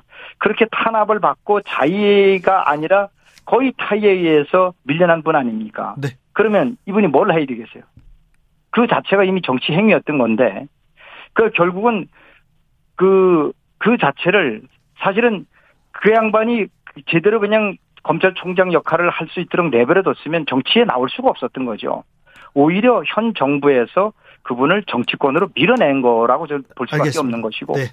어, 그래서 이제 또 이쪽에서 저희 뭐 지지하는 분들은 국민이 불러낸 예. 어, 검, 검찰총장이었다, 검사였다, 이제 그렇게 얘기를 하는 알겠습니다. 거죠. 자, 네. 황, 황상무 얘기를 조금 더 해보겠습니다. 네 KBS 앵커였고 기자였습니다. 근데 KBS 후배들, 후배들이나 어, KBS 기자들의 압도적인 지지를 얻고 있지는 않습니다.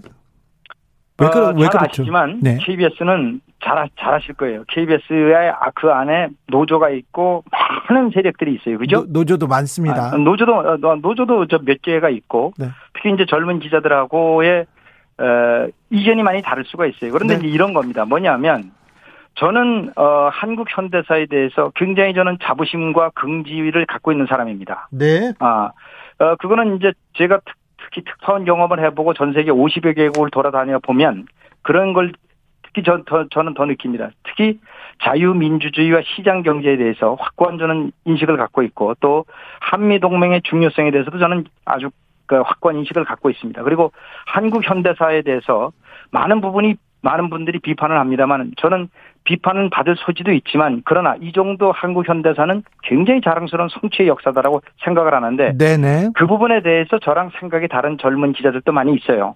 그러니까 제가 하는 멘트에 대해서 어 저분은 뭔가 다른 의도를 갖고 얘기를 하는 게 아닌가 생각들을 해가지고 자꾸 저를 뭐 비판하는 젊은 기자들도 있었는데 저는 그렇지는 않습니다. 왜냐하면 제가 2018년 4월 13일 날 마지막 KBS를 떠나면서 9시 뉴스를 떠나면서 클로징 멘트를 한 게 있어요. 제가 이렇게 얘기를 했습니다. 저는 말의 생명력을 믿고 말이라고 하는 것은 죽어가는 영혼도 살리지만 또 멀쩡한 영, 심령도 파괴합니다. 그만큼 말에는 생명력이 있고 저는 이 말의 생명력을 믿고 우리 사회의 화합과 용서와 통합을 강조했고 미래로 나가자고 역설했다. 그런데 그 말이 많이 부족했기 때문에 참 미안하게 생각한다. 또 하나 제 말로 인해서 상처를 받은 분들이 있다면 네. 용서를 구합니다. 하고 제가 떠났어요. 예. 저는 늘 그런 입장에서 얘기를 쭉 해왔습니다. 그런데 네. 그 말이 혹시 거슬렸을 수도 있었을 거예요. 네. 그런데 저는 그래서 어, 사과도 하고 떠나기도 했는데 저는 제가 그런 말을 해왔다는 것에 대해서 굉장히 자부심을 느끼고 또 하나 공영방송 국가기관방송 앵커면 당연히 국민 통합과 미래로의 전진 과거 들추기 그만하고 앞으로 우리가 더 나가자. 그리고 우리 사회 소중한 가치를 발굴해서 그걸로 해서 단합을 해야지. 왜 늘 진영을 편가르고 네. 우리만 옳고 당신들은 어떻게든 틀렸다. 후보님. 이런 편가르기 싸움 하느냐. 제가 알겠습니다. 거기에 대해서 질타를 좀 많이 했죠. 앵커 출신이어서 한마디 시키면 또 하나 하면서 계속 길어서 자 짧게 몇 가지만 물어보겠습니다. 네. 네, 네. 네. 자 정치권 호락호락하지 않습니다. 황상무 어, 나오, 공천 받았어요. 강원지사 동천 받았는데 갑자기 갑자기 김진태 후보가 뭐 단식하겠다 뭐 일단 이거 뭐 문제가 있다고 하니까 어 사과해라 하더니 사과했더니 바로 또 이제 경선을 붙입니다. 이거 이거 좀 받아들이기 힘든 부분 아닙니까? 어, 저는 쿨하게 받아들였습니다. 그 사실은 그거는 이렇게 됐어요. 이제 잘 아시지만 공관위에서 어, 우리 이제 김진태 후보가 너무 극우 성향이고 네. 분열과 갈등을 촉발하는 발언들을 많이 했기 때문에 네. 국민 전체 통합 새 시대에 맞지 않는다. 그리고 또 하나 전국적인 선거 구도도 흐트러질 가능성이 있으니 네. 당신이 우리 당의 소중한 자원이긴 하지만 네. 한 2년 정도 좀 숙려 기간을 가져라라고 예. 권유를 한 거예요. 예. 그리고 이제 소위 말해서 컷오프를 시킨 건데 본인이 워낙에 이제 강하게 반발을 하니까 또 사과하라고 하니까 사과를 했단 말이에요. 예. 그러니까 사과까지 하니까 어, 다시 이제 경제 공천을 어, 다시 당내 경선을 하라고 한 건데 네. 그 과정에서 저는 처음서부터 당의 결정에 따르겠다고 얘기했기 때문에 쭉 네. 따라서 수용을 한 거고 이제 경선에 들어간 겁니다. 그런데 네. 어쨌든 그 과정이 좀 납득하기는 어렵죠. 예, 그래서 예. 공관위 결정에 대해서는 한마디 지적을 했습니다. 네, 네, 네. 좀 그러겠죠. 서운하겠죠. 자, 네. 그런데 경선을 해도 황상무가 이깁니까? 이기는 이유 알려주십시오. 제일 중요한 건 경선이라는 건 뭡니까? 본선을 위한 당내 경쟁력이 강한 후보를 뽑는 것 아닙니까? 예. 자, 중도 확장성이 없는 후보가 나가면 본선에서 이길 수 있겠습니까? 더군다나 본선에서 맞붙어야 할 때 상대는 유명한 소위 정치 구단이라고 하는 어마어마한 분입니다. 네. 이분을 상대를 하는데 특정 팬덤을 가지고 있는 특정한 지지 세력에만 열렬한 지지를 받지 소위 중도 세력이나 여성, 청년들한테 극도의 거부감을 갖고 있는 분이 나가면 이거는 감히 제가 말씀드렸는데 필패의 카드입니다. 네. 그래서 당원들이 현명한 선택을 한다면 네. 이길 수 있는 중도 확장성이 무한하게 열려 있는 지금은 아직은 신인이라 인지도가 떨어지지만 지금 제가 그 인지도와 지지도가 폭발적으로 상승하고 있거든요. 두 달 만에 거의 한 20배가 오르고 있습니다. 네. 이런 후보가 없어요. 이런 상승 추세에 있는 후보를 택하는 것이 훨씬 더 본선 승률이 높다. 저는 이렇게 보기 때문에 네. 어, 현명한 선택을 하면 제가 이길 수 있다고 생각합니다. 알겠습니다. 후보가 되시면 또 모실게요. 네, 네, 감사합니다. 황상무 네. 국민의힘 강원지사 예비 후보였습니다. 교통정보센터 다녀오겠습니다. 유아영 씨.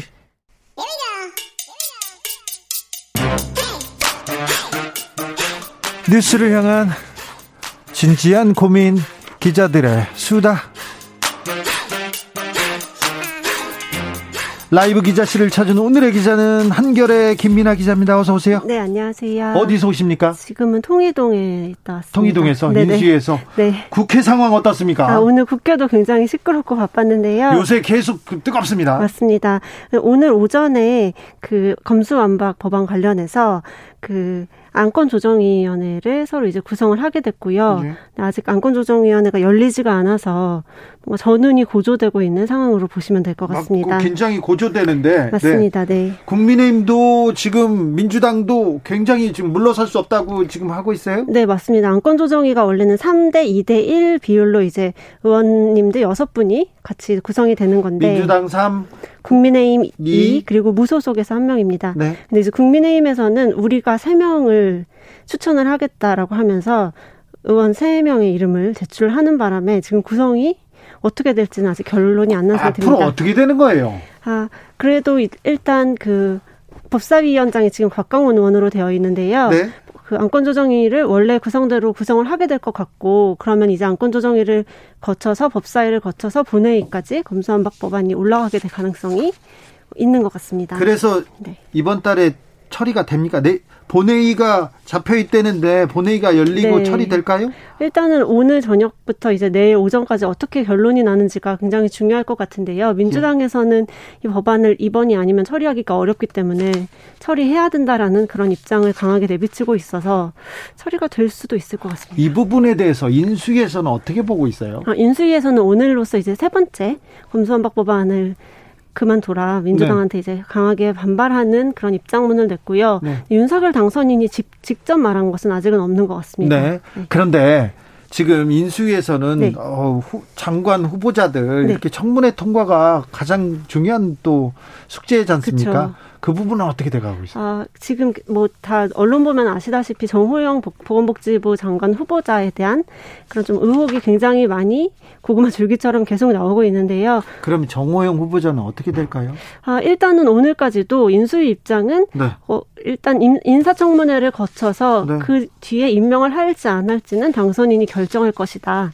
그러니까 인사청문회까지는 같이 가보자라고 계속 주장을 하고 있는 상황입니다. 네. 네. 지방선거 지금 계속되고 있는데 윤심이 계속 작동합니까? 네, 오늘 이제 경선 결과 중에 일부가 오늘 처음 발표가 됐는데요.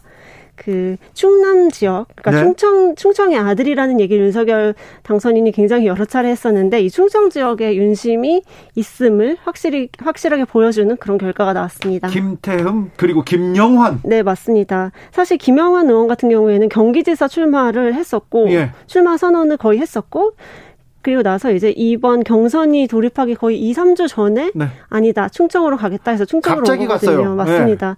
네. 그 과정에서 어 뭔가 윤 당선인이 뒤에서 이렇게 좀 조정을 한 거 아니냐 이런 의혹도 있었거든요. 그런데 국, 국민의힘의 후보가 됐어요? 그렇습니다. 근데 이제 그 며칠 몇 주 만에 이렇게 충청을 어떻게 이분은 하셨는지. 국민의힘 사람도 아닙니다. 맞습니다. 그리고 국민의 당에 있었고 다른 당에 있었는데 네네, 맞습니다. 최근에 선거에 많이 나왔어요. 근데 계속 번번이 굉장히 미, 그 지지를 얻지 못했는데. 네, 그렇죠. 미래통합당으로 이제 합당을 할 때 들어와가지고 윤석열 후보가 정치에 입문할 때부터 이제 윤석열 후보를 지지하는 발언을 뭐 SNS나 공개 발언으로 굉장히 여러 차례 했었고요. 네. 그리고 선대본부에서도 역할을 해왔는데 이렇게 갑자기 충청으로 옮겨서 충남 충북지사 선거에 출마했는데 당, 경, 당내 경선에서 이겨서 네, 충북도지사의 국민의힘 후보가 됐습니다. 그러니까 이분은 정치적 존재감이 별로 없었는데 네.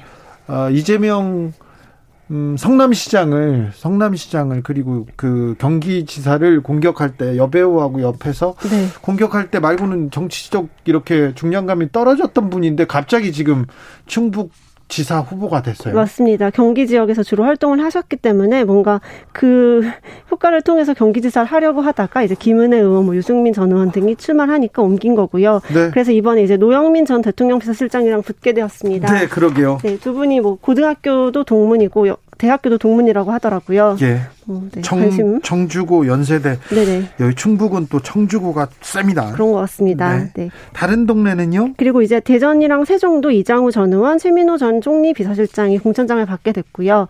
또 대구 같은 경우에 관심이 굉장히 많았었는데 오늘부터 여론조사 경선 시작해요. 네. 시작해서 3파전입니까? 어, 네네 그렇습니다. 그러면 네네. 그러면 홍준표 의원이 좀 유리한 거 아닙니까? 현재 여론조사만 봤을 때는 홍준표 의원이 굉장히 앞서가고 있고 2, 3위가 이제 김재원 의원, 유영 김재원 전 의원, 유영아 실장 이렇게 돼 있습니다. 그런데 이거 가산점 뭐 마이너스 이런 게 좀 있으니 또 그건 변수가 될 네, 거예요. 그것도 또 내일 이제 경기 경선 경기도 지사 후보 경선 결과도 내일 나오는데 거기도 이제 현역 의원의 마이너스 감점이 어떻게 역 영향을 줄지가 조금 되게 관건이 된 것 같습니다. 현역 의원은 마이너스입니까? 5% 포인트를 받게 됩니다. 네. 대통령실 인선이 조만간 발표된다고요? 네, 맞습니다. 오늘 이제 장재원 비서실장이 대체적으로 그 2실, 대통령실을 2실 그리고 5 수석 자리로 이렇게 만들겠다라는 취지의 발언을 했는데요. 네. 지금 현재는 3실 8수석 자리로 되어 있거든요. 네. 그걸 조금 축소하면서 대통령실을 슬림하게 가져가겠다는 윤석열 당선인 그런 기조를 살리겠다 이렇게 발표를 했습니다. 네. 좀 줄어드는군요. 네, 그렇습니다. 네. 사실 누가 오는지가 더 관건이 될 것 같은데요. 이 자리를 줄여도 뭐 자리에 포함되지 않는 분들이 영향력을 뭐 행사하실 수는 있으니까요. 예. 네, 뭐 지금까지 나온 인물들은 사실 특별하게 새로운 인물들은 없는 것 같고 아무튼 이름이 불려봐야 알 건데 네, 네 청와대를 어떻게 꾸릴 건지 아, 귀추가 주목됩니다. 인수위는 요새는 뭐 다른 뉴스, 다른 뭐 분위기가 어떻습니까? 아, 일단은 지금 인수위는 인선 아니면 정책 두 가지로 이제 구성이 되잖아요. 하는 네. 일들이요. 근데 정책 같은 경우에는 그 당선인이 취임식 이후에 발표하겠다라고 미뤄둔 게 상당히 많습니다. 그래서 그 기자들 입장에서는 뭔가 이 정부, 새 정부가 어떤 그림을 가지고 취임을 하는지에 대해서는 파악하기가 조금 어렵다 이런 이야기들이 많이 나오고 있습니다. 최근에는 아무튼 당선인은 인수위에 잘 안 와요. 당선인은 지금은 또 지방 행보를 하고 있기 때문에 오늘 안 왔습니다. 인수위에 인수위하고 어, 당선인 비서실하고 약간 좀 간극이 있는 거 아니냐 이런 아, 얘기도 합니다. 아, 그러니까 안철수 위원장을 중심으로 한 그 파트와 당선인실은 네. 굉장히 또 소통이 그렇게 활발하게 되는 것 같지는 않고요. 그거는 네. 뭐그 안철수 위원장이 인성 관련해서 보고를 뒤늦게 받았다라고 본인이 얘기했잖아요. 밝힌 것만 네. 봐도 알 수 있는 그런 상황인 것 같고 사람 그리고 자리는 그 당선인 비서실에서 하는 거고. 네, 맞습니다. 정책 관련해서는 이제 안철수 위원장이 주무를 맡고 있는데 그것 또한 이제 사실 안철수 위원장이 대선에 직접 출마했을 때 내놨던 공약이랑은 조금 다른 결로 윤석열 스타일로 많이 가고 있다라고 해석이 되는 것 같습니다. 알겠습니다. 네. 기자들의 수다 한결의 김민아 기자였습니다. 감사합니다. 네, 감사합니다.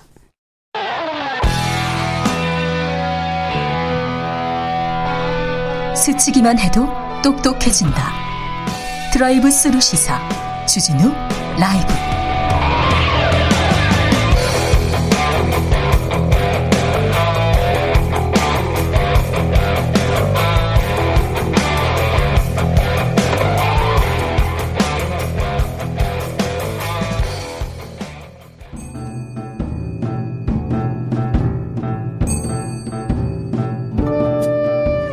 태초에 철학이 있었다.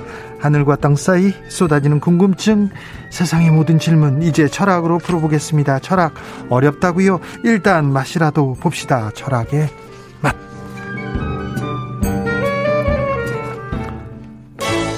정치 철학자 김만곤 박사 어서 오세요. 예, 안녕하십니까. 오늘은 특별한 손님 모셨습니다. 조영근 소셜랩 접경지대 소장 어서 오세요. 예, 반갑습니다. 네. 잘 계셨죠? 예. 네. 오늘은 공정에 대해서 이야기 좀 해주세요.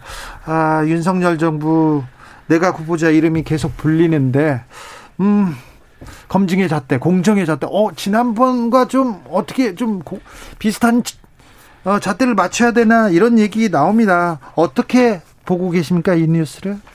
뭐 이렇게 그, 그, 이게 제가 뭐 웃을 수밖에 없는데요. 네. 뭐 생각해 보면 저희 그 지금 당선자가 네. 지금 사실은 당선이 될 수 있었던 원동력이 사실은 조국 사태였고 네. 그때부터 시작된 뭐 그 내로남불하지 않겠다라는 음. 어떤 그런 음. 어그 기치였고 그런 것들이 지금 저는 윤석열 당선자가 가지고 있는 어떤 자, 정치적 자산이라고 생각하는데 지금 인사는 그리고 인사가 돌아가는 상황은 자기가 가진 모든 정치적 자산을 부정하는 상황인 것 같다라는 생각이 듭니다. 그때는 맞고 지금은 예, 틀리다. 예.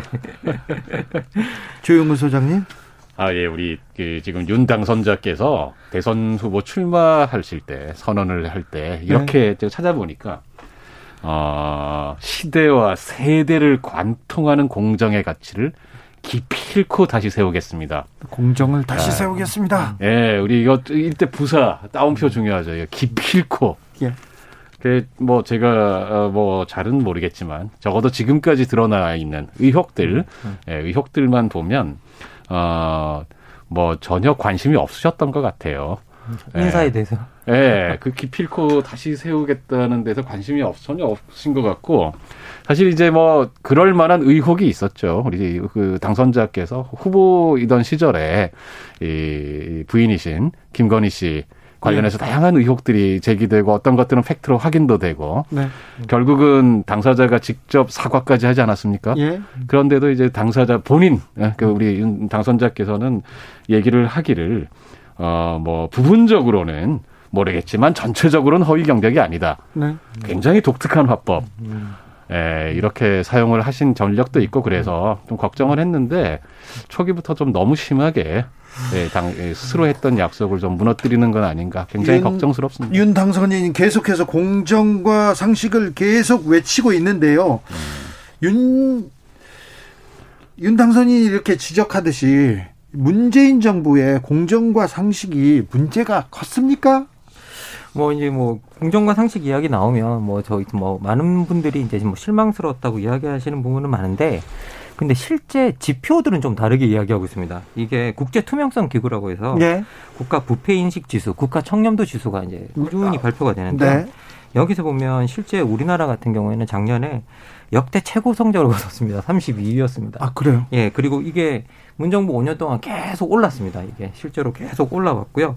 그리고 문정부 들어와서 우리나라가 처음으로 이 부패 그 인식 지수에서 60점을 넘었습니다. 이게 원래 100점 만점인데요. 계속 60점 아래였거든요. 네. 근데 처음으로 60점을 넘어서 어 지표가 말하는 거를 보면 이게 뭐라고 해야 될까요? 그 좀 상황은 계속 나아져 나아져 왔다라고 이제 그렇게 이야기를 하고 있고 지표는 나아졌는데 네. 근데 언론에서 네. 그리고 또 정치권에서 계속해서 공정과 상식이 무너졌다. 음, 음. 내노란불이다. 음. 이렇게 얘기하잖아요. 음. 예, 뭐 이제 그거 그 부분 같은 경우에는 사실은 언론 여론전도 있는 것 같고요.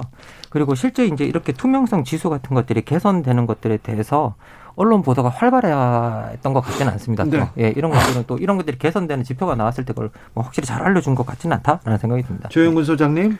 네, 저는 조금 둘로 좀 나눠봤으면 좋겠어요. 아래하고 위로 둘로 좀 나눠봤으면 좋겠는데, 어, 일단 하나는 우선 위를 보면 문재인 정부도 여전히 불공정했던 면들이 있었다고 생각합니다. 네. 뭐 우리 그 문재인 정부 시절에 많은 장관 후보자들이 사실은 그 인사 사대 원칙이었나요? 이런 사람들은 배제하겠다라고 약속을 원칙. 했지만 원칙을 너무 엄격하게 세워놨어요. 네, 그 나중에 보면 예를 들면 위장 전입은 네. 그냥 보통 사람들의 필수 덕목인가봐. 이거 네. 이 정도 하려면 막 이런 네. 말이 나올 정도로. 아, 이게 위장 전입 이걸 따지는 게 그게 중, 그렇게 중요한 잣대인가 이런 생각도 좀 들었어요. 네. 그래서 그런 것들도 그랬고, 그다음 또 하나는 예를 들면 좀 더 또 다른 문제지만 박근혜 대통령 전 대통령 사면이라든지 아니면은 이재용 삼성전자 부회장에 네. 대한 가석방이라든지 네. 힘센 사람들, 뭔가 정치적으로 이득이 있을 법한 사람들에게는 다른 종류의 법의 잣대를 적용하는 것 같다. 음. 그거, 그거 지적해야 됩니다. 예. 그건 예, 이런 것들이 있어서 보통 음. 사람들의 감각에서 봤을 때, 음. 야, 이 정부도 과연 공정한 정부지? 정부인가? 하는 이런 물론 조금 전에 말씀하셨던 계속 얘기 나오는 조국 전 법무부 장관 뭐 사태도 있었지만 이런 것들이 다 보이다 보면 여기도 역시 힘센 사람들 편 아닌가 이런 생각이 들게 하는 측면이 하나 있는데 네. 다른 한 측면 좀 더 아래도 좀 보고 싶거든요. 예. 그게 뭐냐면 우리가 이번 보통 사람들도 상당히 그 이거 공정하지 않은 거 아니야 문제 있다라고 생각했던 것 중에 하나가 이를테면 비정규직의 정규직화 이런 거였잖아요. 예. 거기 특히 청년들이 아니 나 열심히 공부하고 있는데 말이야. 음. 공부 안 하고 그냥 공채 시험 없이 들어온 음, 음. 비정규직들을 정규직화하는 거 이거 불공정이다. 음. 이런 한 축의 또 하나의 그 분노가 있었습니다. 사실은. 음. 근데 사실 이것은 어, 저는 그렇게 생각합니다. 방향 자체는 올바랐던 것이다. 비정규직의 네. 정규직화 같은 일을 같은 일을 네. 하는 사람들에게 너무 심하게 저희 차별을 했잖아요. 네. 네. 그런 점에서 저는 그 단지 시험 통과 여부로 사람 차별하는 건 옳지 못했다. 다만 그걸 추진하는 과정상에서 예를 들면 일관성이 부족했다든지 음. 예, 전부 다 한다는 게 어떤 부분들 먼저 하고 또 아니 약간의 편법 뭐 무기계약 직화라든지 네. 이런 방식의 편법들이 동원되면서 비판받을 소지가 있었던 건 맞았는데 네. 그거는 우리 사회가 음. 좀더 평등하고 고른 사회를 만드는 과정에서 기본적으로 옳은 방향이었다. 그래서 저는 음. 좀두 가지 좀 나눠서 위하고 아래하고 좀 나눠서 볼 필요가 있지 않나. YJK님께서 능력의 기준이 고무줄 잣대였다. 음. 할당 없이 능력으로 인선했다고 하는데 능력의 기준은 뭡니까? 박사님, 할당제는 어떻게 해야 됩니까? 뭐 저 같은 경우에는 저는 할당제는 있어야 된다고 저는 저 개인적으로는 그렇게 생각합니다. 이제 많은 분들이 다 다를 거라고 생각하는데요.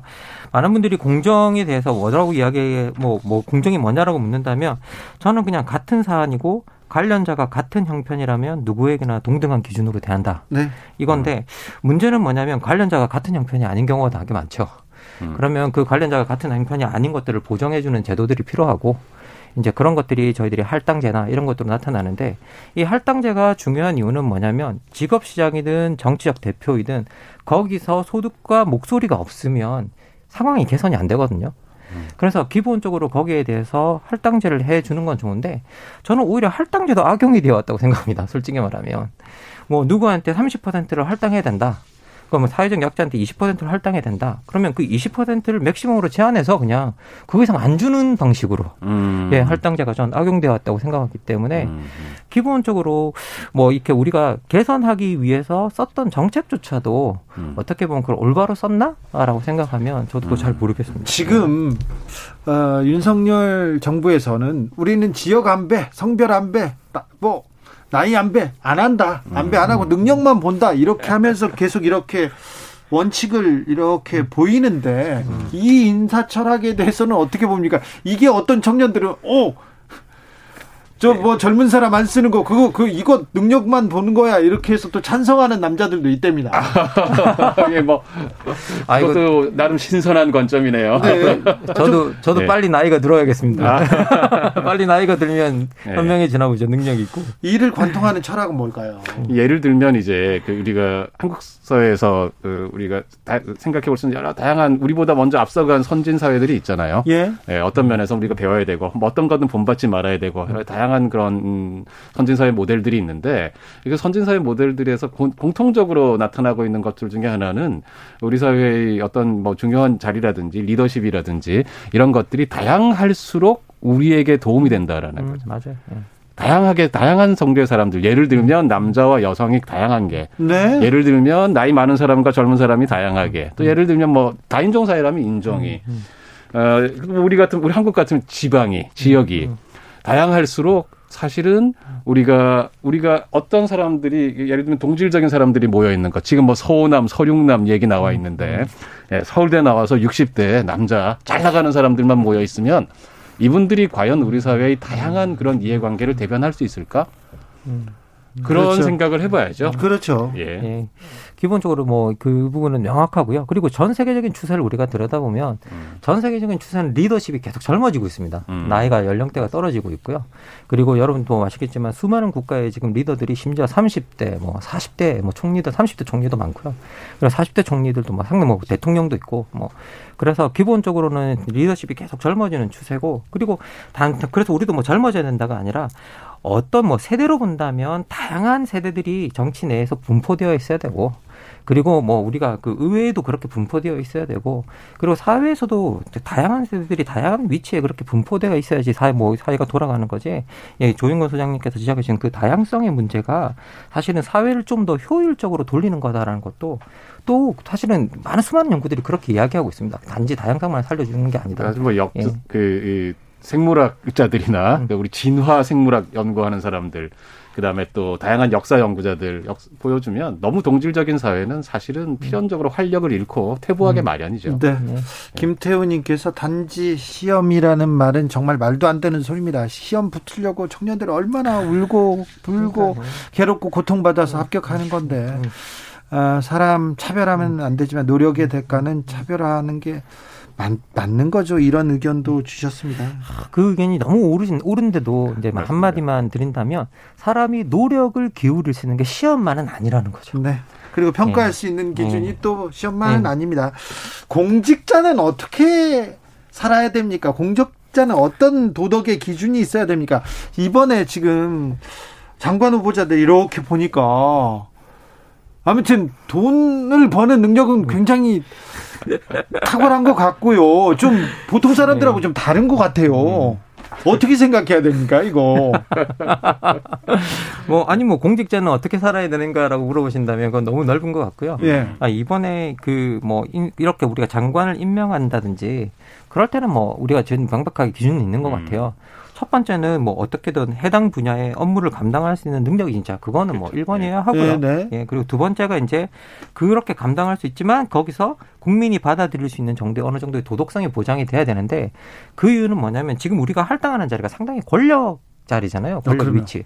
네. 그럼 이건 남용하면 오용하면 위험해지는 자리이기 때문에 그것을 남용한 남, 용과 오용을 방지하기 위해서 그것을 하지 않을 만한 정도의 도덕성을 갖췄는가 안 갖췄는가는 명확하게 우리가 또 검증을 해야 음. 되거든요. 어찌 보면 예. 매우 중요한 예. 가장 중요한 대목이기도 예. 합니다. 네. 그래서 이제 우리가 항상 미래 행위 가능성을 갖다가 과거로부터 추적해서 볼 수밖에 없습니다. 음.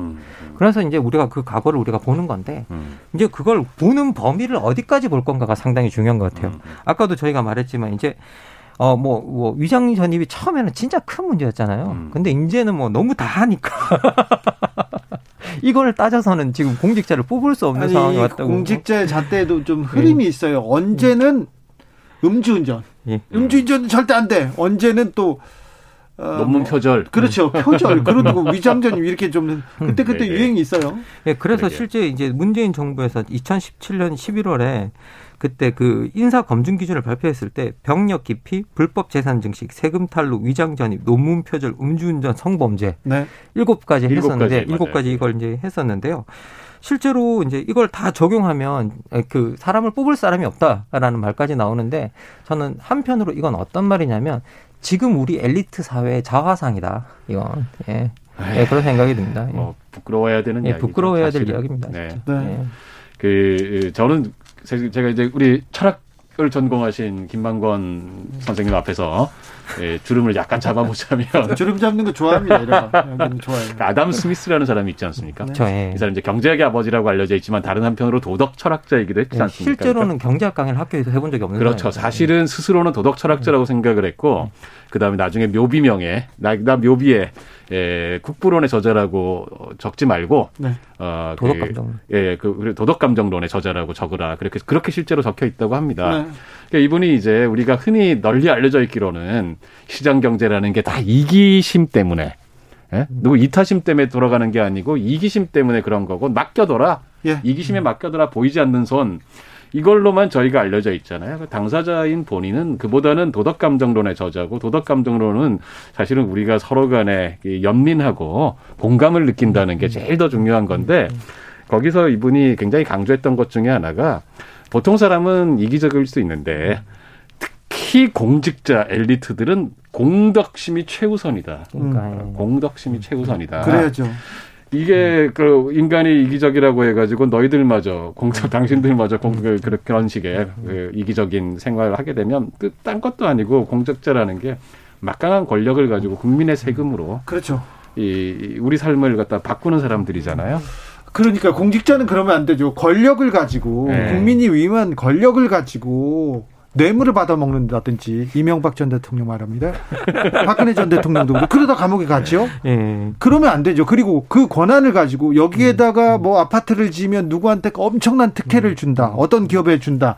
그렇기 때문에 좀 공익 그리고 국민을 먼저 이렇게 생각해야 되는데 이런 부분이 부족해요. 음. 조혜숙님이 시간이 지날수록 공직자의 잣대 수준이 점점 낮아지고 있는 게 현실입니다. 이렇게 얘기합니다.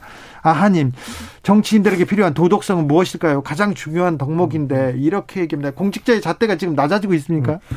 저는 뭐 우리 사회에서는 분명히 낮아지고 있다고 생각이 들고요. 아 그래요? 네, 그리고 그런데 이제 이게 우리가 낮아지고 있다고 다른 국가가 낮아지고 있느냐라고 하면 저는 또 그런 것 같지는 않아요. 이제 우리는 뭔가 명확한 잣대가 없었던 상태에서 가지고 있던 잣대를 자꾸 들여다 대다 보니까 이제 우리가 거기에 해당하는 사람이 없는 게 나오는 건데요. 근데 저는 지금 현재 우리가 이렇게 들여다대는 잣대를 계속 엄격하게 들여다대는 문화를 계속 가져가면 저는 지금 선진국이나 이런 데서 가지고 있는 그런 그런 엄격한 잣대들이 공직자의 잣대들이 이제 우리한테도 미래에는 적용이 될 거라고 생각해요. 왜냐하면 공직을 맡고 싶은 사람이라면 자기 자신을 그렇게 관리해 나갈 거다라는 음. 저는 생각이 좀 들고요. 실제로 우리가 뭐 미국 같은 경우도 들여다보면 사실 이게 우리가 공직자 검증하는 청문회 제도가 제일 발달돼 있는 게 대통령제거든요. 왜냐하면 다 장관을 대통령들이 임명, 아, 그 임명하니까. 그럼 여기 들여다보면 여기서 이제 정말 여러분 다 아시겠지만 뭐 FBI 뭐 국세청 그다음에 백악관 인사국 뭐 이렇게 해서 여러 군데서 검증을 해서 전부 다 각 기관이 전부 다, 다 따로 독자적으로 대통령한테 보고를 합니다. 보고서를. 예, 보고서를 그렇게 올립니다. 그러면 같이 안 올려요. 중간에 뭐 이렇게 뭐 우리처럼 음. 청와대에서 민정수석실 이렇게 뭐 정보 모으고 그러지 않아요. 음. 다 바로바로 보고를 해서 각 기관이 정말 경쟁적으로 보, 고를 하거든요. 그래서 음. 거기서 통과되는 인선이 통과되는 사람들이 청문회에 나올 수 있어요. 음. 그 기준을 통과해야. 네, 그런데 굉장히 우리, 엄격하다고 알려져 있죠. 그렇죠. 예. 네. 그런데 우리는 이제 청문회 들어가기 전에 이렇게 다 말썽이 되는 건 뭐냐라고 하면 음. 기본적으로 그런 검증 과정이 이제 확실하지 않고 네, 좀 부족하죠. 예, 예, 부족하고 잣대가 음. 없어서 그 문제인 것 같아요. 그래서 청문회에서는 정책이나 비전을 들어야 음. 되는데 그 얘기는 쏙 들어가고 도덕성 음. 너 언제 음. 위장전협했니? 예. 음주운전했니? 그런 얘기만 하는 것도 같은데. 그러니까 처, 지금 우리나라 청문회는 다른 국가가 청문회에서 하기 이전에 일을 하고 있는 거예요. 그러니까 사실 그거는 저는 공감하고요. 네. 그러니까 이게 어 제가 약간은 어. 뭐 거기 제, 음, 저는 음, 음. 꿈에도 그럴 일이 없지만 음. 만약에 저한테 혹시라도 그런 제안이 온다, 음. 저는 안 할 것 같아요. 음. 왜냐하면 이게 사실은 일종의 신상 털기식으로 그쵸. 샅샅이 흙잖아요. 그 개 중에는 보면 필연적으로 불가피하게 후보자와 후보자의 가족을 에 대한 그 사생활 침해, 예. 그다음에 인권 침해들이 일어날 수밖에 없어요. 그렇죠.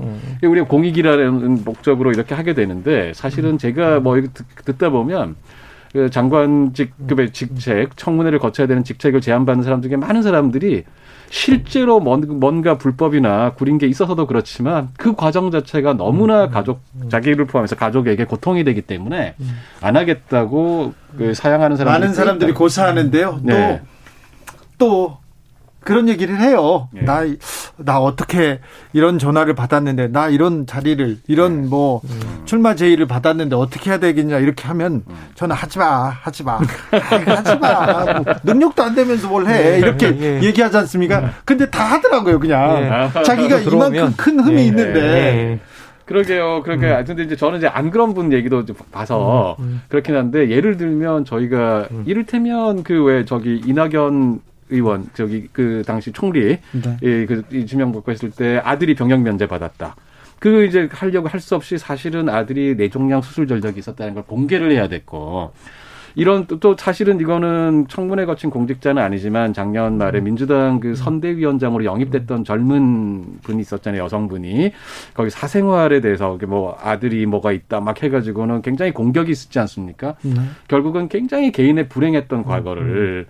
드러낼 수밖에 없었던. 음. 나중에 그러고 난 다음에 다들 이제 미안해져가지고. 그거는 좀, 좀 네. 안타까워였어요. 음. 그렇죠. 음. 굉장히 그렇죠. 안타깝고 미안한 일이 되는데 이게 이제 우리가 사실은 검증해야 되는 건 맞는데 그 과정에서 일어나는 이런 부작용을 생각하면 사실은 이상적으로는 이런 공개된 청문회 이전에 네. 그러니까요. 그런 음. 것이 걸러지는 게 맞죠. 네, 맞는데 그거에 대해서 과연 음. 음. 얼마나 우리 국민들 눈높이에서 그렇게 했을 때 당신들이 제대로 할 거냐. 네. 라는 신뢰를 얻지 못하고 있다는 게 근본적인 알겠습니다. 오사공호님이 조영근 소장님 목소리 좋아요 이렇게 얘기합니다. 지금 목소리만 좋답니다. 아직까지. 예. 네. 사이육사님께서 장관 후보 공모제 실시해야 됩니다. 아, 이 의견은 어떻게 보세요? 장관 후보 뭐 공모제는 나쁘지는 않은 것 같은데요. 네. 근데 이제 그 대통령 제 국가에서는 대통령이 뭔가를 하고 싶을 때 자기와 뜻을 같이 하는 내각을 꾸릴 수 있는 권한이 필요하기 때문에 네. 예. 그래서 이게 그 부분은 한편으로는 되게 신선한 아이디어면서도 네. 원래 대통령제의 취지와 맞나라고 생각해 보면 음. 그 부분은 또 충돌되는 지점은 있다. 그렇죠. 정치권에서 능력 있는 사람을 쓸까요? 아니면 나, 나하고 신뢰가 있는 사람을 쓸까요? 항상 고민하게 될 텐데 아, 두 번째 후자가 주로 주로 이렇게 음. 지목되곤 하죠.